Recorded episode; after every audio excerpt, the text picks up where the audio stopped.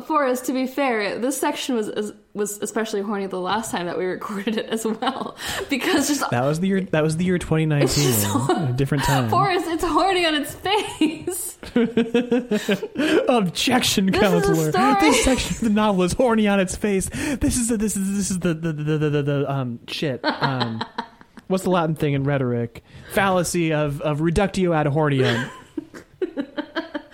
Forrest, this is a story of sapphic desire. Oh my god, how was the Latin phrase I made up not reductio ad hornicum?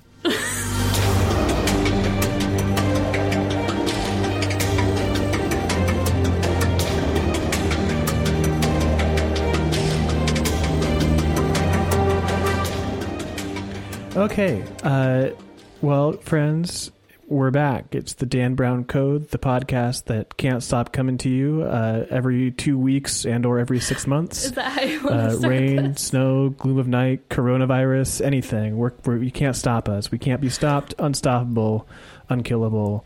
That's right. I'm Forrest. Unbreakable. Uh, uh, I'm Lena. Hello. And uh, we're starting back at chapter 9 of The Lost Symbol, a book that we've both read recently. I think you'll find um, definitely, definitely both read recently. Uh, can we talk a little bit about th- this? Uh, we're having like a Bernstein Bear situation here, where we're both certain that we already recorded this episode. I went back to the records. Oh, Uh, gang, I've been I've been studying for six months now as an archivist, so I went back to the records, as we say. That's right. I went through my text messages on my cell phone, and on August eighth, we definitely recorded a podcast episode. However, there is no digital evidence of this aside. Well, I guess aside from the text messages. There's, as far as I can tell, no digital evidence on my computer remaining that this actually occurred, even though I'm positive it did. oh, this is so Um, bizarre. What could have happened? Yeah. I, I have no we have idea. a uh, we have a real lost Um, episode on our hands. Yeah, like we've had we've, we've had like lost episodes before that we knew happened and got lost, but then we've had this just ghost episode where um, I I could have sworn we had two banked when I went to edit the last one, Yeah. and then I couldn't find a second one, and I was like, Lena, didn't we record a second Lost Symbol episode? She was like, "N- n- we did not do that. And I said, I thought we did that. And then I was rereading the section for today, and I was like, we have definitely talked about this, but I had fully convinced myself that I was in some kind of um, just creating memories out of whole cloth in my mind of having talked to Lena about this book because all we do is talk about Dan Brown together. That's right. So I was like, maybe, maybe I just imagine these conversations. But no. But no, we, um, we certainly did. And I, I, you know, upon revisiting some of the characters and the interactions and the homoeroticism, um, we absolutely had this conversation. But it was so long ago that why not just have it again? You know? Yeah, I, it's going to be fresh this time. It's going to be new. Um, I hear that last week, possibly two weeks ago, um, Lena, you personally made sure that the ICC is going to be able to investigate U.S. war crimes in Afghanistan and possibly presage an invasion of the Hague. Is this true? Yeah, I, I personally, from a court that is not the ICC, made sure that that happened. Yeah. I'm proud of you. Thank you. Yeah. I, I What wield you- a lot what- of. Sorry. What court are you working for? I'm at the IRMCT, which is the International Residual Mechanism for Criminal Tribunals.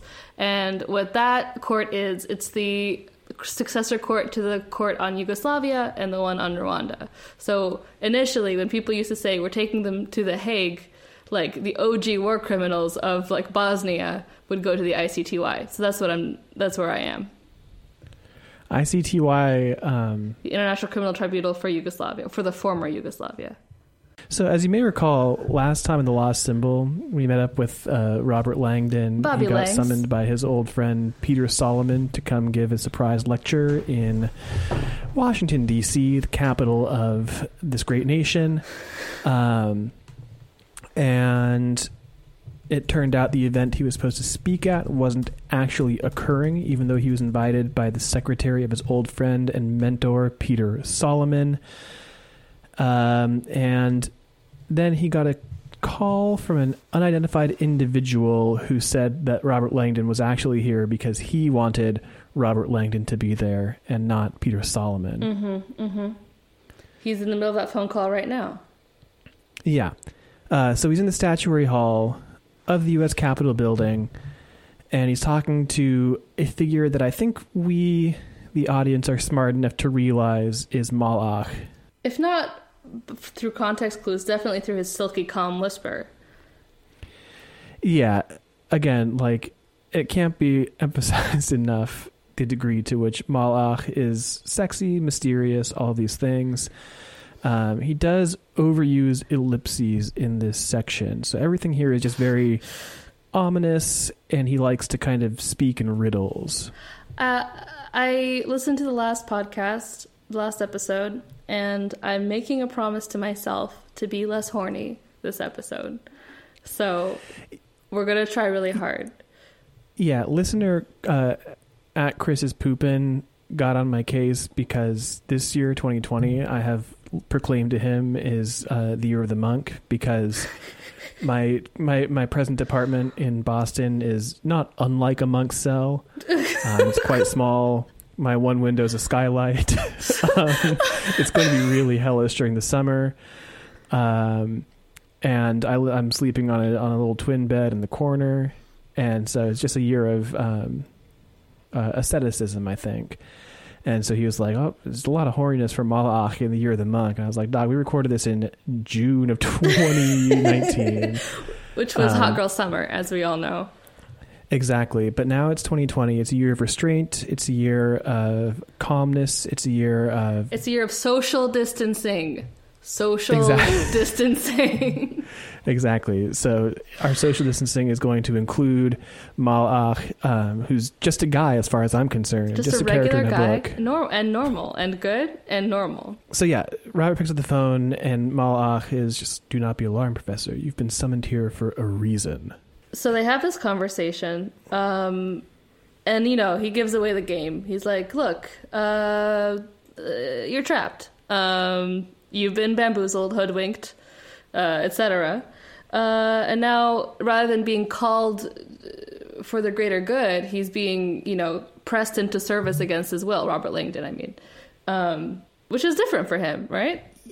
Sort of. I mean, he gets kind of dragooned into most of his adventures. Da Vinci Code, he's got kind of randomly called to the Louvre in the middle of the night. Was like, "Hey, um, this guy has uh, some some some like anagrams written on his chest," and he was like, "Oh fuck, I guess I gotta get press ganged into this." Oh, yeah, Angels and demons. He was framed How for we murder, right? yeah, exactly. Yeah. Um, well, in Da Vinci Code, sort of like uh, Jacques Saunière's trail of clues made it look an awful lot like Lane was the murderer, and Bezu Fash picked up on that. hmm And Angels and Demons, how did he get involved in that? He was also kind of press ganged into that one, wasn't he? Because like. Yeah, because because because the Vatican police just like shows up when he's swimming laps at Harvard and is like, Ah, yeah, yeah, "You've got yeah. to come to Italy." Oh, that is a gruesome book. I forgot how nasty that book is. Yeah. Anyways, and this time, this time, this guy on the phone says that Mr. Solomon, who's Robert Mentor's Robert Langdon's mentor and daddy figure, Mm-hmm. um, he's trapped in an unfortunate place. He's in the Araf. Does that mean anything to you? No, So apparently, it is a surah of the Quran. Um, I'm Al a- Araf. I'm a very bad Muslim. That's okay. All right. Um, I didn't. I only know it because I Wikipedia'd it. Um, he then says the Araf Hamastagon, the place to which Dante devoted the canticle immediately following his legendary Inferno, which is first of all a normal way to talk. Um, it's also not really true. So, as far as I can tell, I didn't actually. I couldn't find a great online version of the Quran to read in English. hmm But as far as I can tell, the Araf um, translates to the heights, and it's like some kind of place where you're in waiting before going to paradise. And so it's not a positive or negative thing. It's just like a um, liminal place, and that's also what Hamastagon is, but in Zoroastrianism. So what he really means here is limbo, because it's a place in Catholic theology. Although I don't think like totally officially recognized, but it's it's unlike purgatory, not a place where you are temporarily punished and purified. It's just a place where you go and wait for a little while. so, Um, so uh, minus points. Sorry. So purgatory is you. That is a destination. Yeah, so purgatory is a place where um, it's kind of like temporary hell, I think. Okay. So in purgatory, the idea is eventually you're probably going to get a good heaven, but in the meantime, you're going to get like temporary hell because you aren't like damned for all time, but you're like damned for a little bit until you're uh, purged, right? Purgatory, you're purged of your Got sin it. But limbo through is some the kind of waiting punishment. Limbo's the waiting room. Okay. And like there's unofficial theology where there's like different kinds of limbo. There's like the limbo of the patriarchs, which is like where Moses goes to because Moses can't go straight to heaven because he wasn't saved through Jesus. Mm. And there's like a limbo for unbaptized infants because they weren't baptized. Um, but like it would be pretty fucked up if it was like, well, yeah, they're in purgatory until Jesus comes back because it's like, oh, it's not right. What did they do wrong? How bureaucratic some of these belief systems get. Like, they really. It's it, it, it, it's it's it's astonishing. Um, I often It's think about good. this when I think about the Book of the Dead and like the like application process to go to the afterlife if you're an ancient Egyptian. Um, like you've got to go deal with like director of human resources and have your heart weighed and all of that. It's I, I, It's also important to buy a bunch of like little D and D miniatures to go do your jobs for you in the afterlife. That's right. And have the right spells to make sure they do your jobs right. So you're saying we should smuggle antiquities? Um, man, I've got such a really there's a, such a good Guardian article about that. Um, about uh, specifically an Oxford professor smuggling out papyruses Oh um, and selling them to the Bible Museum, which is extra timely because today the Bible Museum just it just got proven that every single one of their like 27 fragments of the Dead Sea Scrolls is a fake. Oh my god, archivist Pretty news. cool. Uh, yeah, this is I, I follow a couple Twitter accounts that are like uh, stolen antiquities based.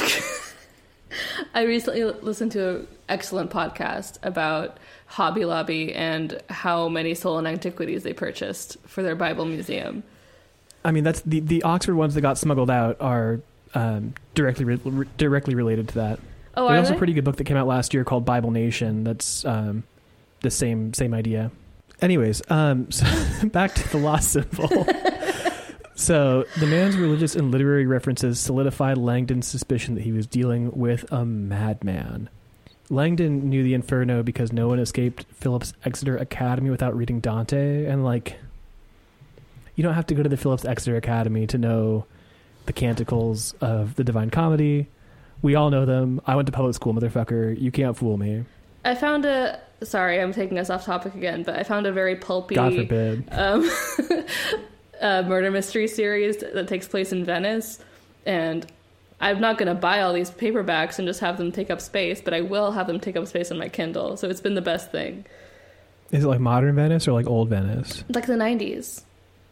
Okay. It's real interesting, That especially since good. Venice doesn't exist anymore. What doesn't exist anymore? Venice? I think it's still there right now. Well, it's been shut down for a month. Who knows if it even exists? I did not know that. oh God. Oh, I'm touching my face. Fuck. Um, anyways, um, Langdon's confused by this in between thing that he says Peter Solomon's in, and Mal'akh gets kind of like existential about it, and he's like, "Ah, there is a world between. Uh, he could be either dead or alive depending on your actions." And the upshot is that he wants Langdon to give him access to something quite ancient, which is to say, ancient secrets that have been entrusted to him. And Langdon's like, I, buddy, I don't know about the Holy Grail, which is a lie. Um, and Mal'akh is like, shut the fuck up about this Holy Grail bullshit. I'm interested in uh, bigger questions than that. I'm interested in an ancient portal, you dumb bitch. And Langdon's like, oh, god damn it. I hate ancient portals. I don't understand anything about them. I don't know what you're talking about. Um, and we're going to find out later that, like, it is profoundly fucking stupid that Langdon doesn't even, like, have a clue what this guy's talking about. But, anyways, um, he's still like, what the fuck? I, I, I, don't get it. Um, and Mal'akh is like, well, unless you figure it out really fucking quick, then uh, Peter's not going to make it. In the meantime, he will point the way. Well, he gave a little like. First, he says like, "It's not me who chose you to do this. It was Peter Solomon." So apparently Solomon was Yeah. like, "If you're looking for the portal, you have to find Robert Langdon." Just before he slipped into hum, hum hmm, what's it called? Humistagon. Humistagon. Humistagon. I don't. I, I don't know how to speak. Um, I assume Old Farsi, Old Persian. I think that's what most of the Zoroastrian shit's written in. Um. Anyways, uh, but yeah, it's going to become very apparent that like the fact that Langdon hasn't clocked what's going on at this point is preposterous. and yeah, Peter will point the way, and he's like, "I thought you said Peter was in purgatory." And Moloch says, "As above, so below."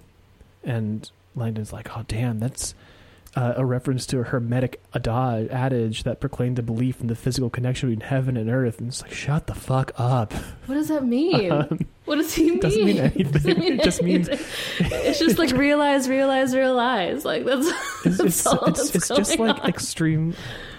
It's very frustrating. oh, gross. Um, and then from the from the rotunda of the Capitol, Langdon hears screaming, oh, I and love. that's a I love chapter break. Oh hell yeah! Thank you, Dan Brown. All right.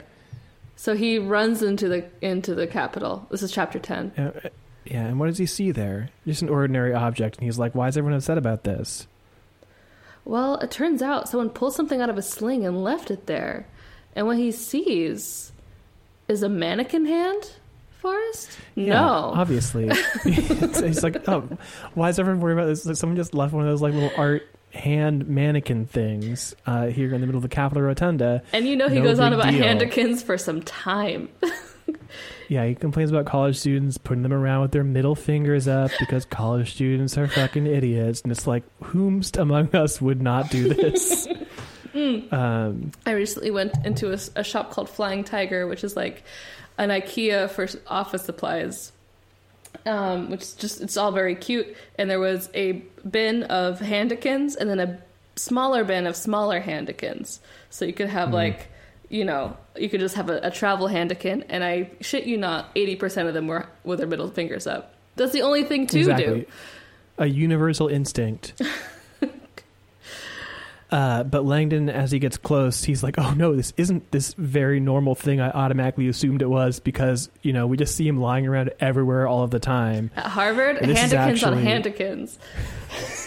It's true. I was on. I was. I was uh, near the Harvard campus in Harvard Square a couple weeks ago, and I was like, "Fuck! You cannot walk a step around here without tripping over a handican."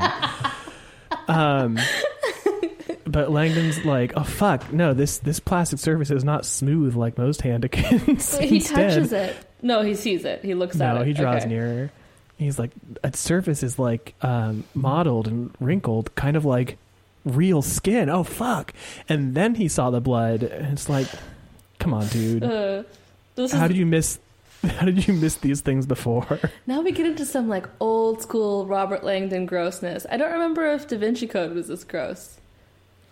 Do you? Um, I don't think so. I, There's there not was much nothing like grossness. the angels and demons like getting someone's retinas pulled out thing. yeah, that's nasty. And then, uh, uh, what's it called?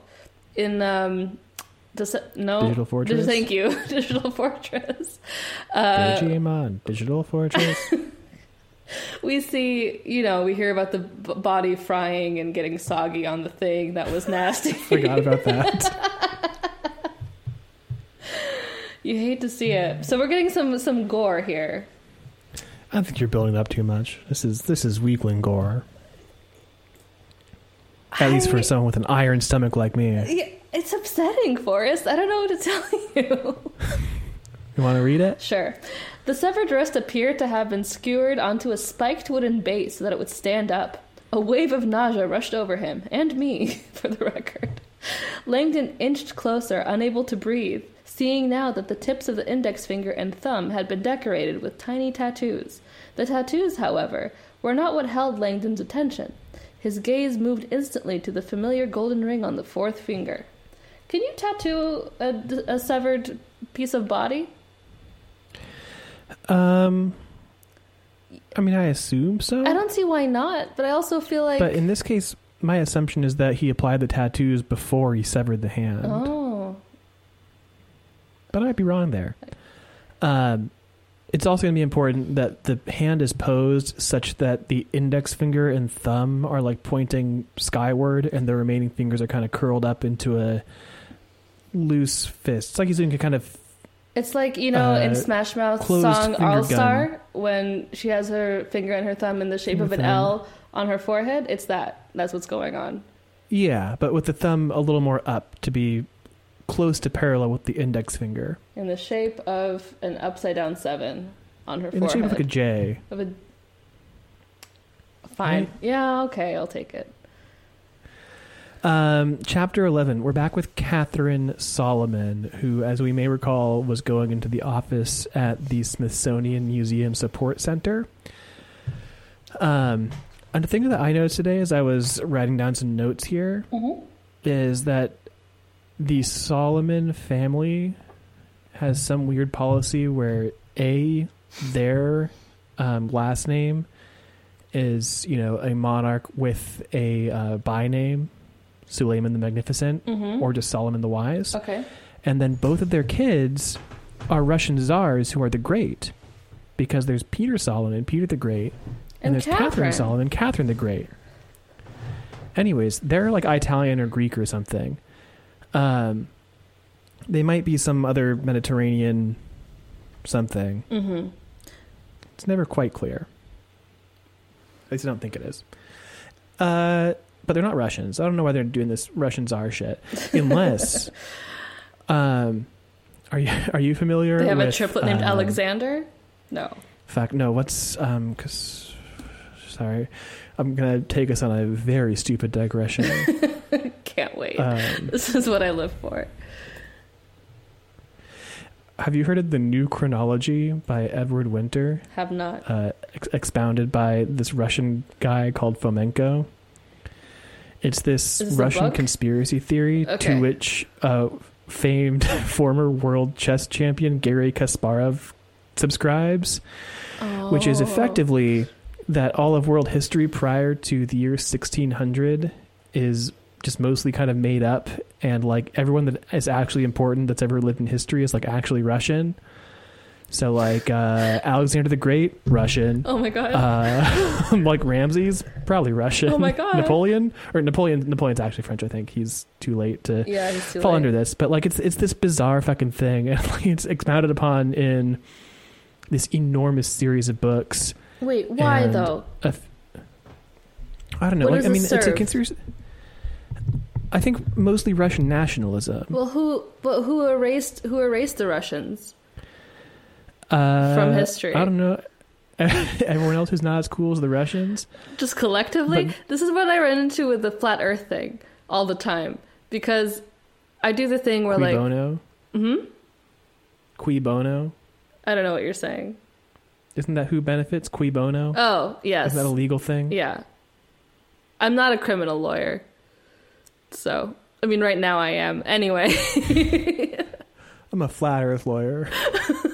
but they're like, you know, the flat Earth, like the UN symbol symbolizes a flat Earth, and I'm like, okay, cool, yeah, I'm with you so far. But and then they're like, they they're trying to hide from us that the Earth is flat, and I'm like, okay, yeah, and then that's it. It ends right there, and I don't know what it would serve to have a flat Earth. Cui bono, like, like really, like truly, like, what, what are they hiding under I- the Earth? like, I follow this Twitter account called Cursed Conspira Boomer Images, and a lot of it's flat Earth stuff. You've been on Twitter a lot recently. What happened to Mastodon? Did it implode? Uh, um, uh, I don't know. It's just like no one else is on there anymore. It's hard to find people Aw. on Mastodon. I'm sorry. the the the community that got built up uh i think there was a lot of infighting that i missed and then like you know two of the big servers that were around when i was like mostly on both imploded and now either everyone's gone back to twitter or else just like i don't know where they are now very sad this is the problem with a decentralized platform mastodon is like uh if someone buys the server in this case it was bofa.lol um, and at some point either someone decided to stop paying for the server space, or there was a bunch of infighting among the various mods, or some combination of those things. And so once it went away, you know, everyone would always do these posts that were like, "Oh, message out to everyone who follows me. Here's where I'm going to be um, from now on." So same username, but now I'm at kinzik.me. And then kinzik.me also imploded. Oh no. Kinzik.me was weird because like uh, that was that was the mod of that was just like as far as I can tell just a perfectly normal Japanese person, and so like the two communities that were like parallel on Kinzik.me were just like as far as I can tell perfectly ordinary Japanese people who mostly post about anime, and then just like a bunch of like weird left psychopaths. it was it was beautiful. It was really great. Um, a Republican mega donor purchased a sizable stake in Twitter recently, so that's the problem with the centralized version. Uh, which one? Which Republican me- mega donor? Yeah. Uh, Paul Singer. Okay. Like all high level chess in the U.S. is mostly sponsored by this run guy Roy Sinquefield, who's also a Republican ma- mega donor. Cool. Um, and like he used to, and like to some degree, it's kind of fractured um, his like main locations in St. Louis, and a bunch of professional chess people who used to work at this ch- place in St. Louis, or at least a couple notable ones, have gone out and done their own thing, mostly because of political disagreements with Roy Sinquefield. Pretty cool. uh, Um, symbol. What's happening to last symbol? I just wanted to say that the um, the Twitter drama is like it's exactly my that's my city right there. It's like subversive corporate takeover law. Um, he's trying to get uh, Jack Dorsey at, as CEO. So Okay, Jack Dorsey. Have of course you haven't, but just on the off chance, have you watched Star Trek Picard on CBS All Access at all? I haven't. I'm wa- I'm waiting to watch it with David. Okay, when you do, this is not going to be a spoiler. There is this Romulan Tal Shiar agent on there who's like a major character, at least in the first half of it so far, Okay. and he looks fucking exactly like Jack Dorsey. One, can find a fucking um, I'm gonna Google Jack Dorsey. Star Trek. Google Jack Dorsey Romulan. Um, that should. How does this not bring it up? What in the fuck? Jack Dorsey looks like uh what's his name? Tyrion from Game of Thrones. He does look like that. He go to your Twitter DMs. Or, yeah, go to your Twitter DMs. It goes down in the DM. It goes down. It goes down. the DM. It go down. It go down. Did I ever tell you my mom loves that song? Anyway, I was, I was, I was watching this show, and I was like, "Oh, look at this! Like, I don't, I don't approve of like a, a Romulan secret agent being like kind of scruffy and sexy." And then I saw this fucking picture of him next with Jack Dorsey. Like, oh, I don't want to think of Jack Dorsey as like the sexy Romulan secret agent, but like okay. they look the fucking same. They don't look okay. Okay, they look They look the similar same, in that they both look vaguely elven, but one of them is far handsomer than the other. I mean, yeah, but like also they look the fucking same, man. They they do. I recently saw pictures of the lead singer of Fun, who I guess I've never seen before, and he looks just like John Mulaney. Who'd have think? Who'd have thunk? Oh, because fun like the lead singer is not actually Jack Antonoff, right? Jack Antonoff is just like the main writer. Yeah, Okay. Uh, and that's a band I did not care much for, although I did like that Some Night song. I had a really cool drum part. And Yeah. that guy sings so high. that song was good. Music critique like with Forrest. That guy sings their, so their, high. their, their, their first their first big song sucked. What was the first one? It was like um, yeah, boring, garbage, bullshit. Um, Catherine Solomon is going to work. Um, she has to walk like a quarter mile to get from the front desk of the Smithsonian Museum Support Center to uh, Pod 5, which is where she works. Mhm. And it's important to know for future action scenes that she has to walk down the street, capital T, capital S, a corridor connecting the building's five storage pods. Um, it's just a big long hallway, and it's pretty empty, and she got to pass these weird pods, and she's thinking back on Can when we- her brother first showed her this place. I wanted to talk about like- a sentence, if if it's okay, Okay. with you. Absolutely. Um, 40 feet overhead, a circulatory system of orange ductwork throbbed with the heartbeat of the building, the pulsing sounds of thousands of cubic feet of filtered air being circulated. That's it. That's all I wanted to say. Is the throbbing yeah, and the I mean, pulsing. we've all we've all been walking under HVAC ductwork and seen it literally physically pulsing in movement as we walk beneath it. I think we can all identify with that. Um. So yeah, um, you know, she walks by pod three and she's like, "Oh, what the fuck's in there? What in the world is that?" But we're not going to learn yet. oh, because we're like, talking it's about called the wet pod. we're in a flashback now. Did you already say that? Yeah, this chapter's like half flashback, half real time because like as she's walking to the hallway, she's thinking back and like she's been like, "Weird, my brother is late for this meeting. He's never late for this meeting Yeah. they had every week." Catherine and her brother practice radical transparency. They know everything about each other and all of their like movements, and he has no secrets except for when he gave her this pod. And we're gonna get into the story of this pod. This is also just like that Romulan secret agent from Star Trek Picard, Mhm. who's definitely in a sexual relationship with his sister. Oh Um, wow, don't like that. it's not clear they're actually having sex, but like their relationship is certainly sexual. Um, she's really hot. Uh, I mean, okay, but Uh, uh, so yeah, she's she's like flashing back to when her brother first showed her this place, and he's like, you know, there's this big empty pod that we're not going to be using for a few years. It's sitting empty, so I'm actually just uh, appropriating it for you to do these theoretical experiments you've been developing. And she's like, there, uh, do you not know what theoretical means, bitch? it means like it's a theory. And he's like, no, we can actually do it here. It's this big empty airport hangar. yeah, we can do I'm it here. it personally, Sorry, I said so I would it's be like okay that you're my sister. Uh huh. What was that? I said, yeah, we can do it here, as per the incest that we discussed earlier. exactly.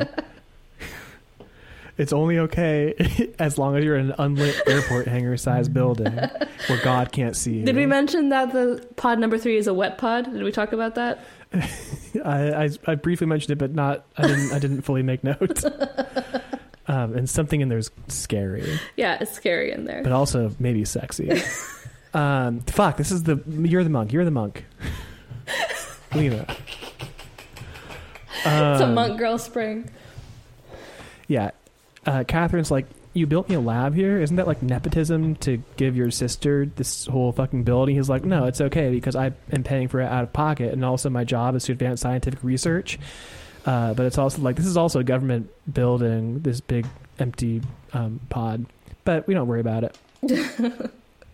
He's donating his paycheck to a charity. Isn't he literally the like richest man in the world here? Like He's one of them. He's like real. He's he. His, their whole family is like um, like unfathomable like Rockefeller money is what we're talking Exactly. about. Yeah. Yeah. Um, so they get to pod five, and he's like, "You sure you're ready to see this crazy shit?" And she's like, "Oh, he's such a showman." And it's a big empty room, the size of an airplane hangar, waiting for a fleet of Airbuses, and it's totally black in there. And he tells her that the lab itself, unlike the entire hangar, is small to be heated. It's in a thermally insulated cinder block room um, located in the farthest corner of the pod. Uh, but to get there, there's no light. Okay, I remember this bothered me before. so it's in the farthest corner. It's like up against the wall of this room for separation. But wouldn't you just put it in the middle of the room to have it be max maximally separated? That's correct. Um, What? but Dan Brown forgets that walls have things on the other side and also, like, I went on Google Maps today and looked up how like how isolated is the fucking SMSC, Mhm. and the answer is like not isolated. It's a 20 minute drive away from the Capitol building. Right, it's like in DC. It's like in DC. it's in a bustling metropolis. It's not like out in a desert. Yeah, but you know she's got cinder blocks. It's fine. Um, But like again, like why why not just put it in the middle? you know, Um, Shoulda, coulda, woulda. who are we to tr- who are we to try to fathom the working and like how fucking crowded can the end of the hallway the street be if the only place it leads is to pod five we'll never know um and the reason it has to be so isolated is because catherine's experiments had to be performed in isolation from extraneous radiation which includes things like brain radiation or thought emissions Or like a radio on the other side of the wall. Whatever. Yeah, and like that's a pretty good indication that the science she's doing is probably bullshit. But um, you know, Hey, in the fact section, the noetic sciences are accurate. yeah. Or no, we're what gonna, did he we're gonna find out that some more facts are also not correct a little later on. Did he say accurate? Um, Is that how he describes them? I think that's I think that's right. It's like the, he says he says he says that like all locations, things in this described are. He doesn't say accurate. I think he just says are real. I don't like is that at all. Okay. Um, and she's like, "How am I supposed to walk to this little cube in the darkness?" And he's already walked ahead, and he's like, "You gotta take a leap of faith." And she finds her way there, and we don't find out how yet. Yeah. Also, because of a future action scene. There's a fun little Uh, breadcrumb trail that leads her there, Yeah. but we don't know how it works. Um, and so she gets to the cube, and she enters in her pin, and um, she's like, "Where the fuck is Peter?" and then that's a cut off for the next chapter, chapter twelve. All right. Let's keep going, I guess. Uh, In this one, we're going to meet um, Capitol Police Chief Trent Anderson, who is a burly, square chested redhead with a buzzed haircut and chiseled face, which says to me, all, all the um, cops are the same. uh, what's his what's his fucking name? God damn it! Never Guile from name. Street Fighter. Uh, not who I was thinking of. um, what's the motherfucker's name? He's like in Homeland, and he's in um fucking uh Wolf Hall, and he's in I don't know. um fucking. I don't know um, anyone who's in Homeland. Damian Lewis. Damian Lewis. Oh, Um, I don't know. I think of is. I think of Damian Lewis as Henry VIII in Wolf Hall. is that my DMs? Uh, this one's in your Google chat that we have going on. Uh, this is another thing at Chris's Poopin noted is that at any given time I'm using three different communications method to talk to any one person. I don't. You know, I don't think this is the guy. I think Guile was more accurate. Who's Guile from Street Fight? I'm a Mortal Kombat man myself. Gross. I know. uh, Guile, Street Fighter. Oh yeah, fair. Jesus Christ. Uh, my fiance is a Street Fighter guy, so this is the only fighting game I really know. That's not true, but m- mostly this one. I'm bad at everyone I've ever played. Um, anyways, Trent Anderson, like everyone in this fucking book, wants to watch the Washington football team play their game tonight. hmm Uh, kickoff had just happened, was intercom buzzed, and according to my psychopathic timeline, uh, this is shortly after seven o'clock. I Oh, think the game starts yeah. at seven o'clock. Hell yeah, timeline. Um, and he's in the TV room watching people in the Capitol Rotunda. Mhm. Um, yeah, there's a disturbance. And so he watches as the surveillance footage shows a guy walking up with a shaved head in a green army surplus jacket and a sling. He watches him kneel in the floor, leave something there, and walk away. And then he calls an alert. And if we recall, this is a clip he's watching. He's not watching it live. Uh-huh. And so he's he tells everyone in the capital to find this guy in the sling and detain him. And he goes to what he thinks is the most likely exit point to cut him off, where he sees only a a blonde tourist in a blue blazer reading a guidebook, studying the mosaic ceiling outside the house chamber.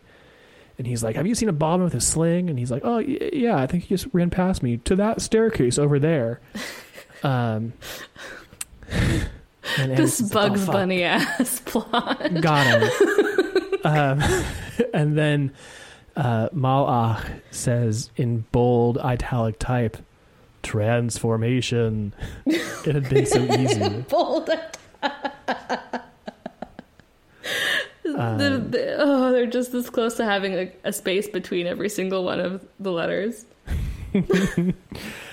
Um, Transformation. This is my gift. This is also the plot of Master of Disguise, star- starring Dana Carvey. Am I not turtly enough for the turtle? I've never seen that movie. I just know that line. Um, Did you know that that scene was filmed as the second plane was hitting the second twin tower?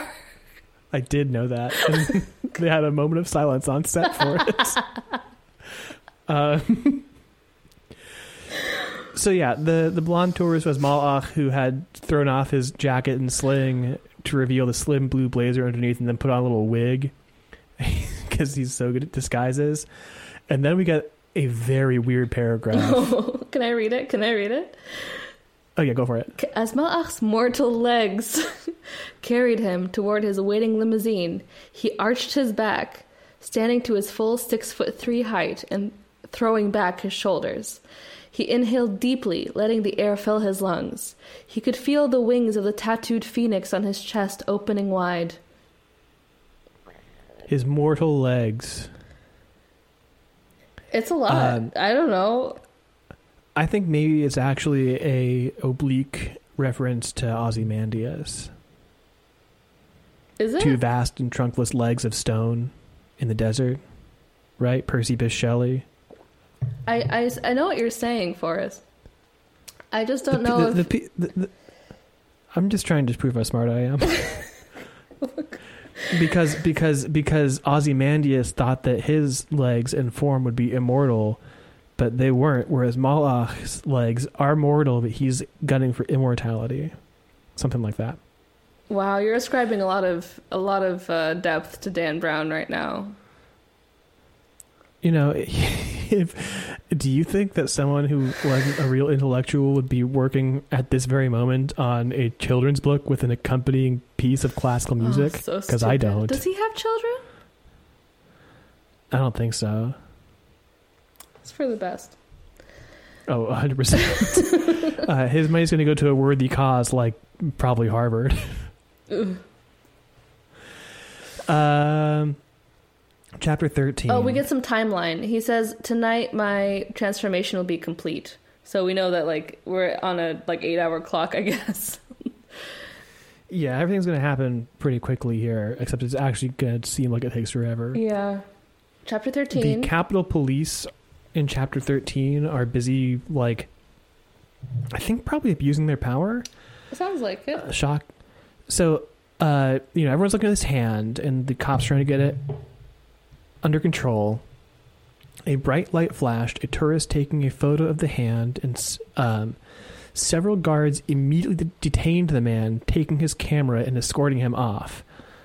Like you can't do that, right? I mean, like obviously can and do, but like this isn't like a national security issue. It's just like a hand in the middle of the Capitol Rotunda. This man's a journalist. This man is Jake Gyllenhaal in Nightcrawler. I think I think this counts as a national security issue. I mean, I think you could ease. I mean, it, I don't think it does, but I think the police think it does, and so give me that camera. I guess. Sounds fishy to me. Uh, there's a there's a bloody hand in the middle of the rotunda. What if there's a bomb in it? You know? I guess. But like, d- does some guy taking a picture of that bomb necessitate taking his camera away? Mm, I don't know. Maybe they don't want I don't photos so. of the incident. Who's to say? Sounds like sounds like I don't know. Doesn't sound like a nation with a with a functioning First Amendment to me. It's more of a Fourth Um, Amendment issue, I think. Shut the fuck up. Never tell me about the Constitution. um, so the hand is enough- chilling. Just for the the record. hand is chilling.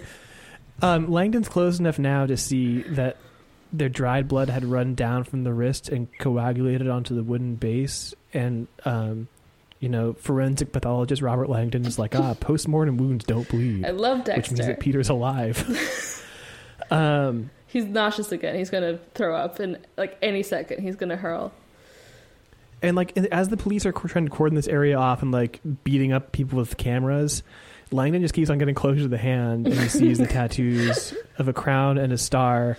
And he's as he crouches down, eyeing the tips of Peter's thumb and index finger. He's like, tattoos, a crown and a star. This can't be. This is the this is the hand of mysteries. Um, and he has time to think of this whole fucking stupid paragraph before a guard's like, uh, sir, please step back. Three, two, one, record. You see, if I didn't say it on my end, then I wouldn't have it when I go to. Well, you could have just clicked when I said like said like, but it's fine. It's we got there. Oh, yeah, you know that would have worked too. But this way is more fun for me. Um, My um, Kindle has gone into sleep mode. okay, we're back in business. It's all happening. It's the Hand of Mysteries. The Hand of Mysteries is on the floor. It's got tattoos. It's got a thumb and a crown. Um, crown. huh. And the guard tells Lang to step back, and he's like, "There are other tattoos. There are other tattoos in the hand. The hand represents an invitation." And as as far as I can tell, I can't find any reference to the Hand of Mysteries before like seventeen, maybe sixteen hundred Okay. maybe later. Um, and also, he's going to describe it more later on, but like, as far as I can tell, it's less of an invitation to some kind of arcane initiation. Like, it's a little bit that, Okay. but I think it's mostly just literally a mnemonic device for alchemical salts. Oh, that's exciting. That's more fun, I think. There's a good there's a good webpage that describes it, but like there's a centerpiece of this that is not described by Dan Brown's version of the Hand of Mysteries, and so it's all very frustrating. Uh, can I ask you something? Have you found Mhm. that your education as an archivist has made you has has given you skills to better uh, fact check these novels? Uh, no, Okay. All right. Well, Langdon feels some powerful arms pulling him up and leading him away from the hand. So we're we're, we're God, back, baby. tis a consummation devoutly to be wished. 2020. Um, in chapter 14, we learn maybe my single favorite fact about Mal'akh. yeah. um, which is that this motherfucker drives a stretch limousine. Mal'akh felt the feeling of power he got from driving this massive car all alone. He's got five other cars, but he doesn't use them. This one guarantees privacy because none of the cops in DC are going to pull over a limo. Because like, what if they pull over Vladimir Putin or some shit, and he like poisons them with cobalt thorium G? He calls them Um, embassies on wheels. Which, like, when I took a stretch Hummer limo to the Rocky Horror Picture Show on my 18th birthday, that was an embassy, baby. When I got to get in a limo, Lena is single-handedly responsible for climate change, as well as the prosecution of U.S. criminals. when I sold more magazines than anyone else in my class, when I got to go in a limo to In and Out, that was an embassy. and I got to go in the limo with Chase, who was my crush at the time. It did not pan out. Ooh, Chase is an incredible high school crush. There were two Chases in my. That's like archetypal. my I was in middle school. There were two Chases in my middle school. One was ugly and one was beautiful. That sounds Yeah. about right. Um, so Mal'akh has learned of a secret lab where Catherine Solomon had been performing miracles, and it's going to unveil the true nature of all things. And Mal'akh is like, "We can't be having that. um, not on my fucking watch. Um, I have come to obscure the light. This is my role." Well, I guess we'll get he'll he'll explain a little bit more about what this means later. It's just you never hear someone wanting to obscure the light. Like even these fucking QAnon people are here to expose the truth. You know Where we go one, Lena, what? we go all. Where we go one, we go all. There was a guy. Um, I took a few weeks of a stats class at community college in San Diego before UCLA rudely rejected me, and then I didn't have to take stats anymore because that was the only program that wanted me to take stats. Mhm. And that class like truly fucking sucked. I've never had a worse lecture in anything ever. um, and like I. I got the material, like it was fine, but just man, this fucking lecture sucked ass, and I couldn't deal with it, and I didn't need the class. But there's a guy in that class who um, was always wearing QAnon shirts. How many did he have? and it. I, I mean, I went. I went to like two months of that class, so at least eight. there might have been a couple repeats in there, but like he had several. Uh, I once saw a guy in a QAnon shirt at Costco in Poway. That's all I have for you. I have to believe your average QAnon guy is not super big on laundry.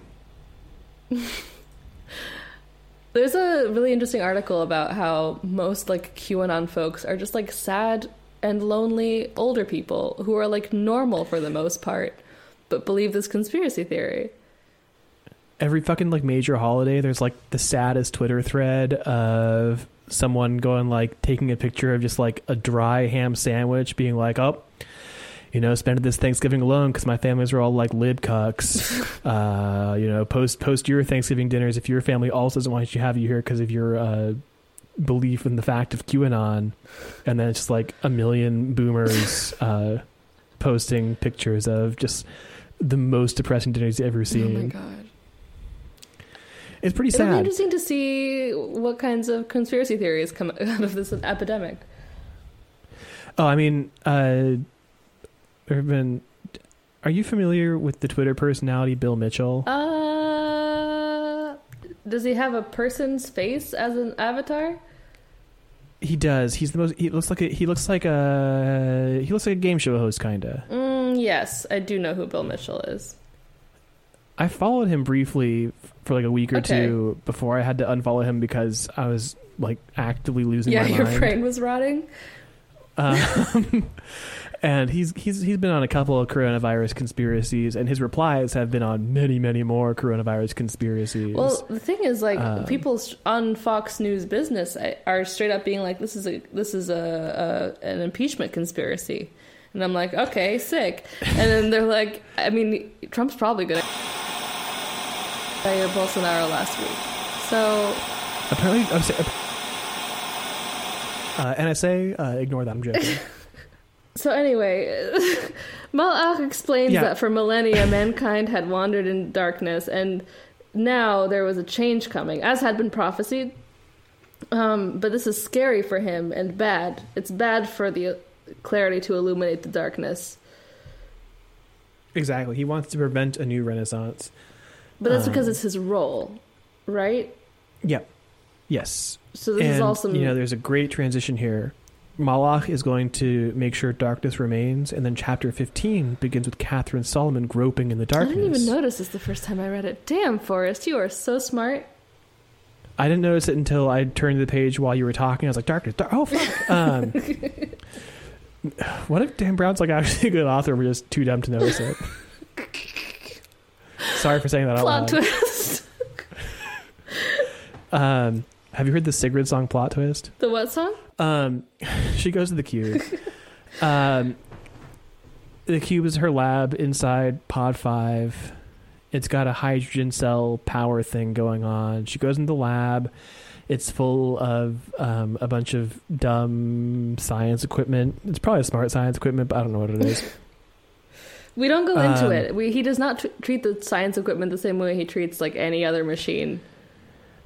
I don't know. I mean, it has has paired electroencephalographs, a femtosecond comb, a magneto-optical trap, and quantum interdeterminate electronic noise REG. Oh, excuse me, quantum indeterminate electronic noise REGs, more simply known as random event generators, which I have to assume is what that REG stands for. But he Um, doesn't so, say like, like, it's the turboencephalographatron 3000 the way he might with like a gun or a car. Paired. Oh, he doesn't give you a brand name for the paired electroencephalographs. Yeah. That is true. Um, a magneto-optical trap was a essential plot point in a really good issue of X Men. Can I ask just real quick a quantum indeterminate electronic noise REGs, more simply known as random event generators, could they not just be called REGs if we're just if we're going to shorten them to That's what- that's what I was saying. okay, So, like, the, the so the long version of the name he gives includes you the acronym includes an for this- acronym for the short version of the name he gives you. My man's an artist. Oh my god. this is biz rep all over again. mind over matter. Catherine's thinking about noetic sciences and how it uses cutting edge equipment, but like it's actually, um, you know, pretty wild and rooted in ancient mm-hmm. ideas.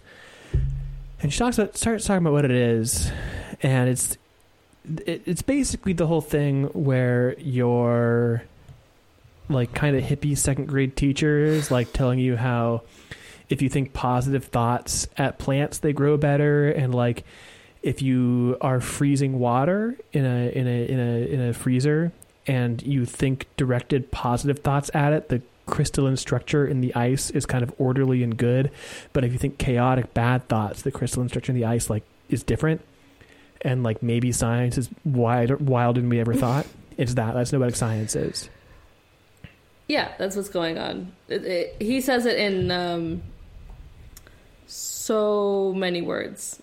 He takes so long to say that. Um, he talks about 9 11. Uh, it's a whole thing. Yeah, and he ties it back to the ancient spiritual belief in a cosmic consciousness. Let's get into it. Um, yes. It's some real Marianne Williamson shit, who I know we talked about a lot last time we recorded this when she was still a, a prominent figure in our lives. um, but now it's March of 2020, and aside from today, she had a tweet about penises. I think Did she? that got. Yeah, I didn't. I didn't understand it. Um, Was it about like toxic masculinity? no, I think it was about coronavirus and something. What? Yeah, I was starting to get. uh, I was Marianne Williamson. I was starting to get really depressed, and then I burst out laughing, thinking about how many penises had been prayed over over the had been prayed for over the last two days. Next tweet in parentheses to those who don't understand the reference, and given how viral it's been, I'd assume there are very few of those. A doctored video of my coronavirus meditation makes it sound like, well, you know, and I don't know, but sure. That she's praying over a penis? I guess. I mean, I don't think she is, but like, But it, but the doctored footage. I don't understand it. But that's what Mary Williamson's up to, and presumably also noetic science. And I'm sorry, I, I need to unpack this just a little bit further. She's saying that people are seeing this doctored footage and then copying the doctored footage and praying over the penises. That's my assumption. Okay. Thank you. Because you know how when you see a fake video of someone to make fun of them, you then go and do the thing they tell you to do in the fake video. Or well, my, what I do the, the other option is just playing the video is a prayer. One play equals one prayer. That could also be. Okay. It's like a prayer wheel that way. Um, uh, uh, uh, Noetic Sciences, she keeps on talking about it. She keeps on talking about it. Um, so she says oh. this is the missing link between modern science and ancient mysticism. That's all you need to know. There's like she mentions like K- Kabbalah, Kabbalah. Kabbalah, uh, the Zohar, and like, so to reinforce this, we get another flashback to when she is doing her undergraduate degree, I believe at Harvard, um, and Yale. she's on break, and she goes back and talks to her brother Peter, um, and oh, sorry, she goes to Yale. Yale. The Solomons are a Yale family. yes. Um, and so her brother's like, ah, what are the Elis reading these days in theoretical physics? And it's like, motherfucker, they aren't. They're going to parties. Um, and she gives him her reading list that she's not read. Uh, it's it's it's what Yale people call themselves. Oh, gross. I know. uh, I hate that. uh, and he's like, "Oh, are you reading? th- You know, you're reading Einstein, Bohr, Hawking, but are you reading anything older than that?" And she's like, "You mean Newton?" And she's like, "I-" and he's like, "Older, older than that."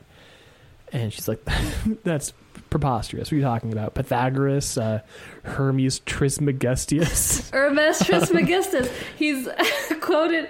I only know the the name Hermes Trismegistus because Pharrell says it in "Where They From" by Missy Elliott featuring Pharrell.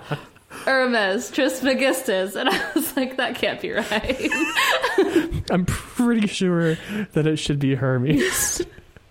um, but Hermes Trismegistus is very funny. Um, and he's like, you know, even more than that, uh, the the the scientific wisdom of the ancients was staggering. Um, and she's like, yeah, you know, Egyptians had levers and pulleys and shit, Yeah. but like, you know, no one was doing like entanglement theory.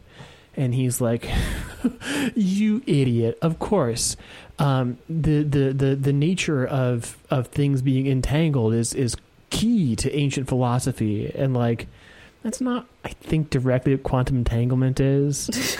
uh, but whatever. And then he's like, It's like Man's oldest spiritual quest was to perceive his own entanglement, to sense his own interconnection with all things. He has always wanted to become one with the universe, to achieve the state of at one we talked about this. To this day, Jews and Christians still strive for atonement. And you know what the worst fucking part of this is? He's right. That is the correct etymology for atonement. I was just gonna say that he's explaining quantum entanglement the same way that like if you have an aunt who sells essential oils, like explains resonance and vibrations. Like And then Catherine correctly is like, okay, you're talking like generalities here, which obviously, um, just because things are entangled doesn't mean it's entanglement theory. And so then he's like, well, then you be specific. She's like, well, what about polarity, the positive negative balance of the subatomic oh realm? my god. And like, oh, nice specific Catherine. And then Peter Solomon's like, ah. She's just Modern polarity is nothing but the dual world described by Krishna here in the Bhagavad Gita or a dozen other books. Like it's it's it's the force, for example. he's talking about like Manichaean duality as being an idea of polarity, which I don't know what quantum physics polarity is. I assume it's like uh Maddie antimatter shit. You know what we right? need on this I don't know podcast? this. We need a third person who knows like the nitty gritty about science. That would be helpful. um, um, good idea. Thanks. But anyways, I don't think it's the same thing as uh, Manichaeism. And Catherine is still skeptical, rightly, and she's like, "Okay, what about like the Heisenberg uncertainty principle?" Which I guess, and he's like, "Ah, uh, I mean, Heisenberg and Schrodinger studied uh, the Upanishads." Uh, which we all know because um, famously Robert Oppenheimer, upon um, the atomic bomb shit, did the did the quotation from uh, I think the Bhagavad Gita. No, I don't know from one of them fucking books Yeah. where he's like, "I've become death, the destroyer of Mhm. worlds," and it's like badass. And like you know, you zoom into um, uh, Sean Connery's mouth as he's saying it aboard the Red October, and he's talking in Russian. And you zoom back out, and he's talking in English now. um, uh, just good. I still haven't seen that movie. Um, Yeah, I know. Over, over, over, like over, over uh, on New Year's Day, Lina came over and watched Point Break, and so now I can't reference Point Break anymore. I can only reference The Hunt for October, the other good movie that Lina hasn't seen. um, d- just real quick, uh, in defense of Catherine, she's a sophomore at, in college. She doesn't know anything. A wise fool. Uh, We're talking about superstring theory now. I don't know. and like nothing could be nothing could be clearer about the way Peter Solomon's conducting himself in this conversation than that he is a 27 year old dude. Um, How old are you, Forrest? 29. I know, I'm fucking ancient. um, and I mean, also, I am here uh, um, trying to explain scientific facts on a podcast about Dan Brown books. so, uh, you know, glass houses. I realized recently that um, my mom had me at this age.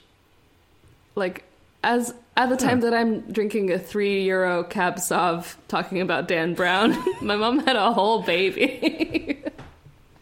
yeah, yeah. You know, it's a good cab sauv though. I was I was also the same like along the same lines. I think just this morning where I was like, you know, thinking of how old my parents are, and like how old they are in relation to my grandma, and then like Hello? I, Oh, I think. I think my parents. Yeah, I, I, I was I was I was I was I was paused in, in deep contemplation and Mhm. thought.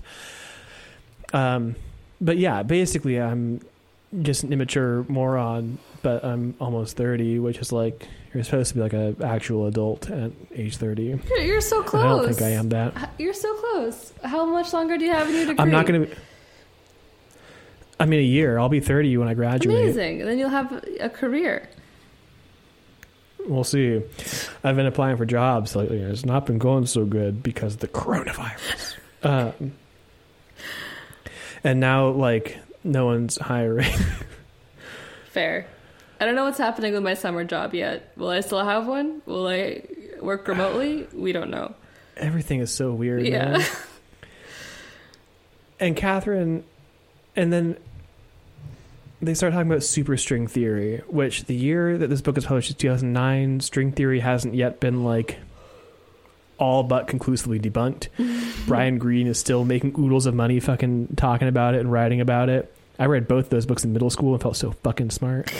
um, and um, he's like, well, he, you know, of course the superstring theory is not in the Bhagavad Gita. For that, you've got to come here. Slams the book on the table. And Catherine flips through it and she's like, oh, fuck.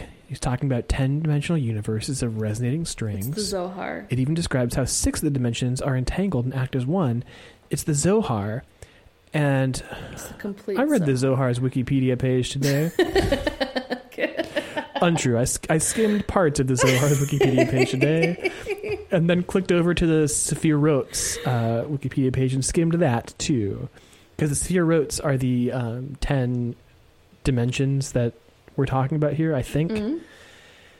and like they're they're like this kind of like gnostic related concept of kind of 10 divine emanations that uh, are present in the physical world and it's like if you want to get real fucking weird with it you can probably maybe think of them as dimensions i don't know where he's getting this thing about six of them working and being um, entangled and acting as one that one i don't know where it's coming from but um this whole thing is pretty fucking dicey. Uh, but it sets Catherine's life on a new trajectory. Um, and then we flash back to right now. And Peter knows all this. Why hasn't he already gone into noetic sciences? uh, he's too busy doing like philanthropy or something. I don't know. It's not very clear. Uh, because then there wouldn't be a sexy lady for Robert Langdon to try to hook up with throughout this book. And book. she's an older woman, correct? Correct. Okay. Just like Blythe Brown. Blythe. Blythe. Not a sexy Not name. a sexy name in this. Oh, my mom's texting me. What does she want? Oh, yeah, I left the book in San Diego. Well, Oof. woof. I hate to see it. I have two copies of this book. yeah. Be- between us now, Lina and I have four copies of Lost Symbol, two physical and two digital. I lost the lost Um, symbol.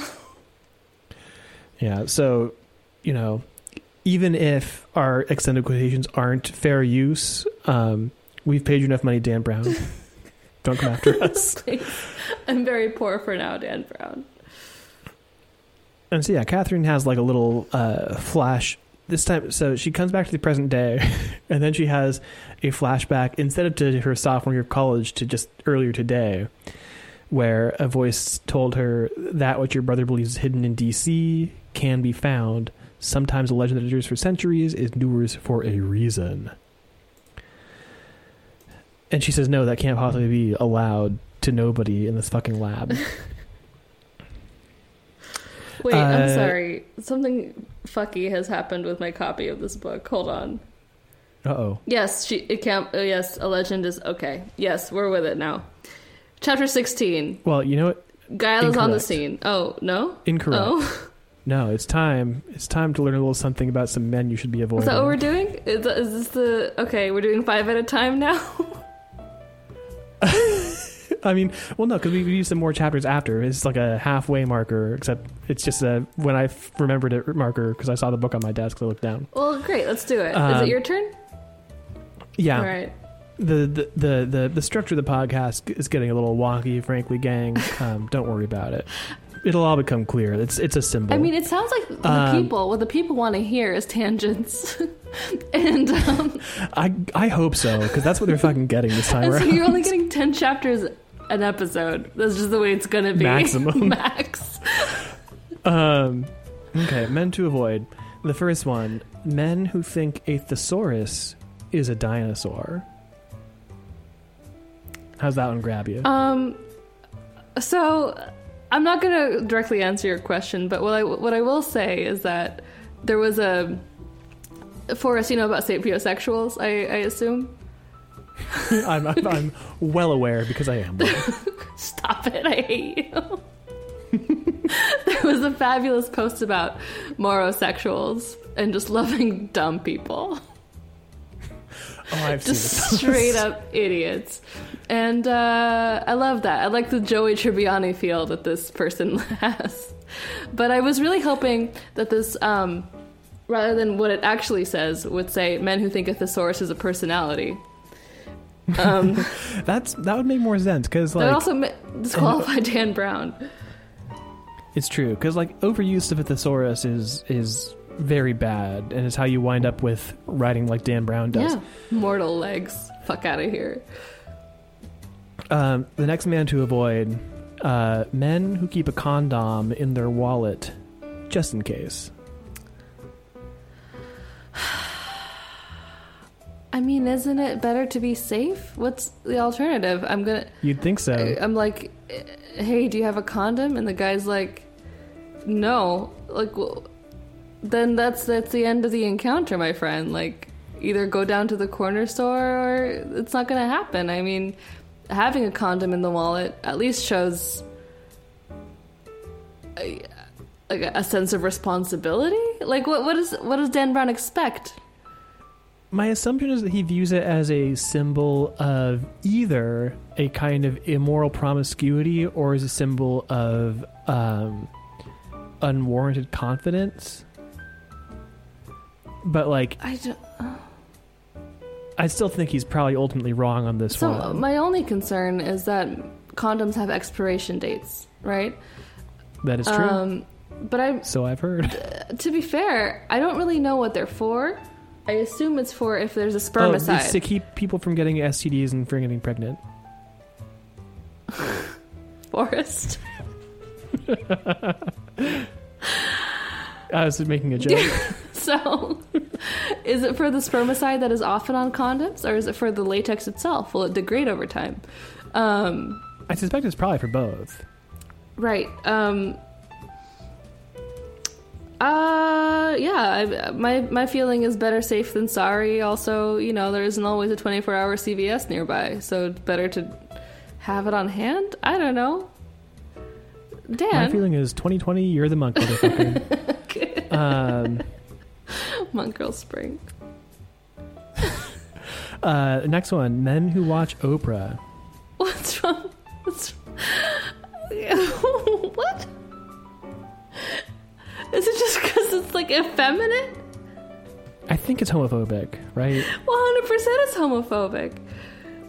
But like, I don't think it like. like there are i have issues with oprah that have come to me in old age you know based on like an understanding of economics but um there's nothing inherently wrong with watching the television show i don't think like doesn't mean you inherently No. agree with everything espoused on the show like I also think it's weird that so like we've talked before about how this book is it's never entirely clear whether Dan Brown's objective here in having women avoid these mm. men is because he wants them to retain some kind of virginal purity mm. and therefore be like available to fuck Dan Brown. mhm. In which case, it seems like he'd want them to be hanging around his homophobic version of men who watch Oprah because then, like, you know, they're not gonna be fucking those guys and are free to fuck Dan Brown. But maybe those guys are like, don't fuck Dan Brown. Maybe that's the problem. it just feels like it's at once, you know, when we talk about we talk about state power generally in the law, there's a test that you apply to ensure that the measure isn't overly restrictive um, or under restrictive. What's that test? And I feel that's the test. I told you just straight up. That's the test. Um, you just want to make sure that it's neither of Oh. those because otherwise it's. I, I, I was wondering if it had a name. yeah, uh, uh, it does, but I haven't taken con law in over a year, and I don't. I don't care to uh, revisit it. Um, I see. See you lecturing about the Constitution earlier in this very episode, but now suddenly I haven't Forrest, taken common okay, law for fine. over a Forrest, year. you just you're just gonna Very sit there in interesting. silence while I look it up. Uh, let's not do that. let's talk about this next man to No, avoid. no, no, no. Let me finish my point. Hold on. My point being, he doesn't want men to be overly masculine and confident, so, so far as to have a condom in in the wallet. I'm talking with my hands here, um, but he also doesn't want them to be effeminate, such that they would watch Oprah. And I don't know what he wants. I don't know what Danielle wants. I don't know what Dan wants. Who shouldn't I avoid? A man should wear a tweed sport jacket, a mock turtleneck, and a Mickey Mouse watch, and baby. a nice pair of chinos. Chinos. Um, our next man to avoid are men who collect comic books. That seems fairly inoffensive. I feel like this is based on this the comic book guy in The Simpsons. That could be. But like the Um, that kind of a man, the comic book guy kind of a man, which you would now classify as a fedora neckbeard, or maybe you would have five five years ago. I think now you would say an incel.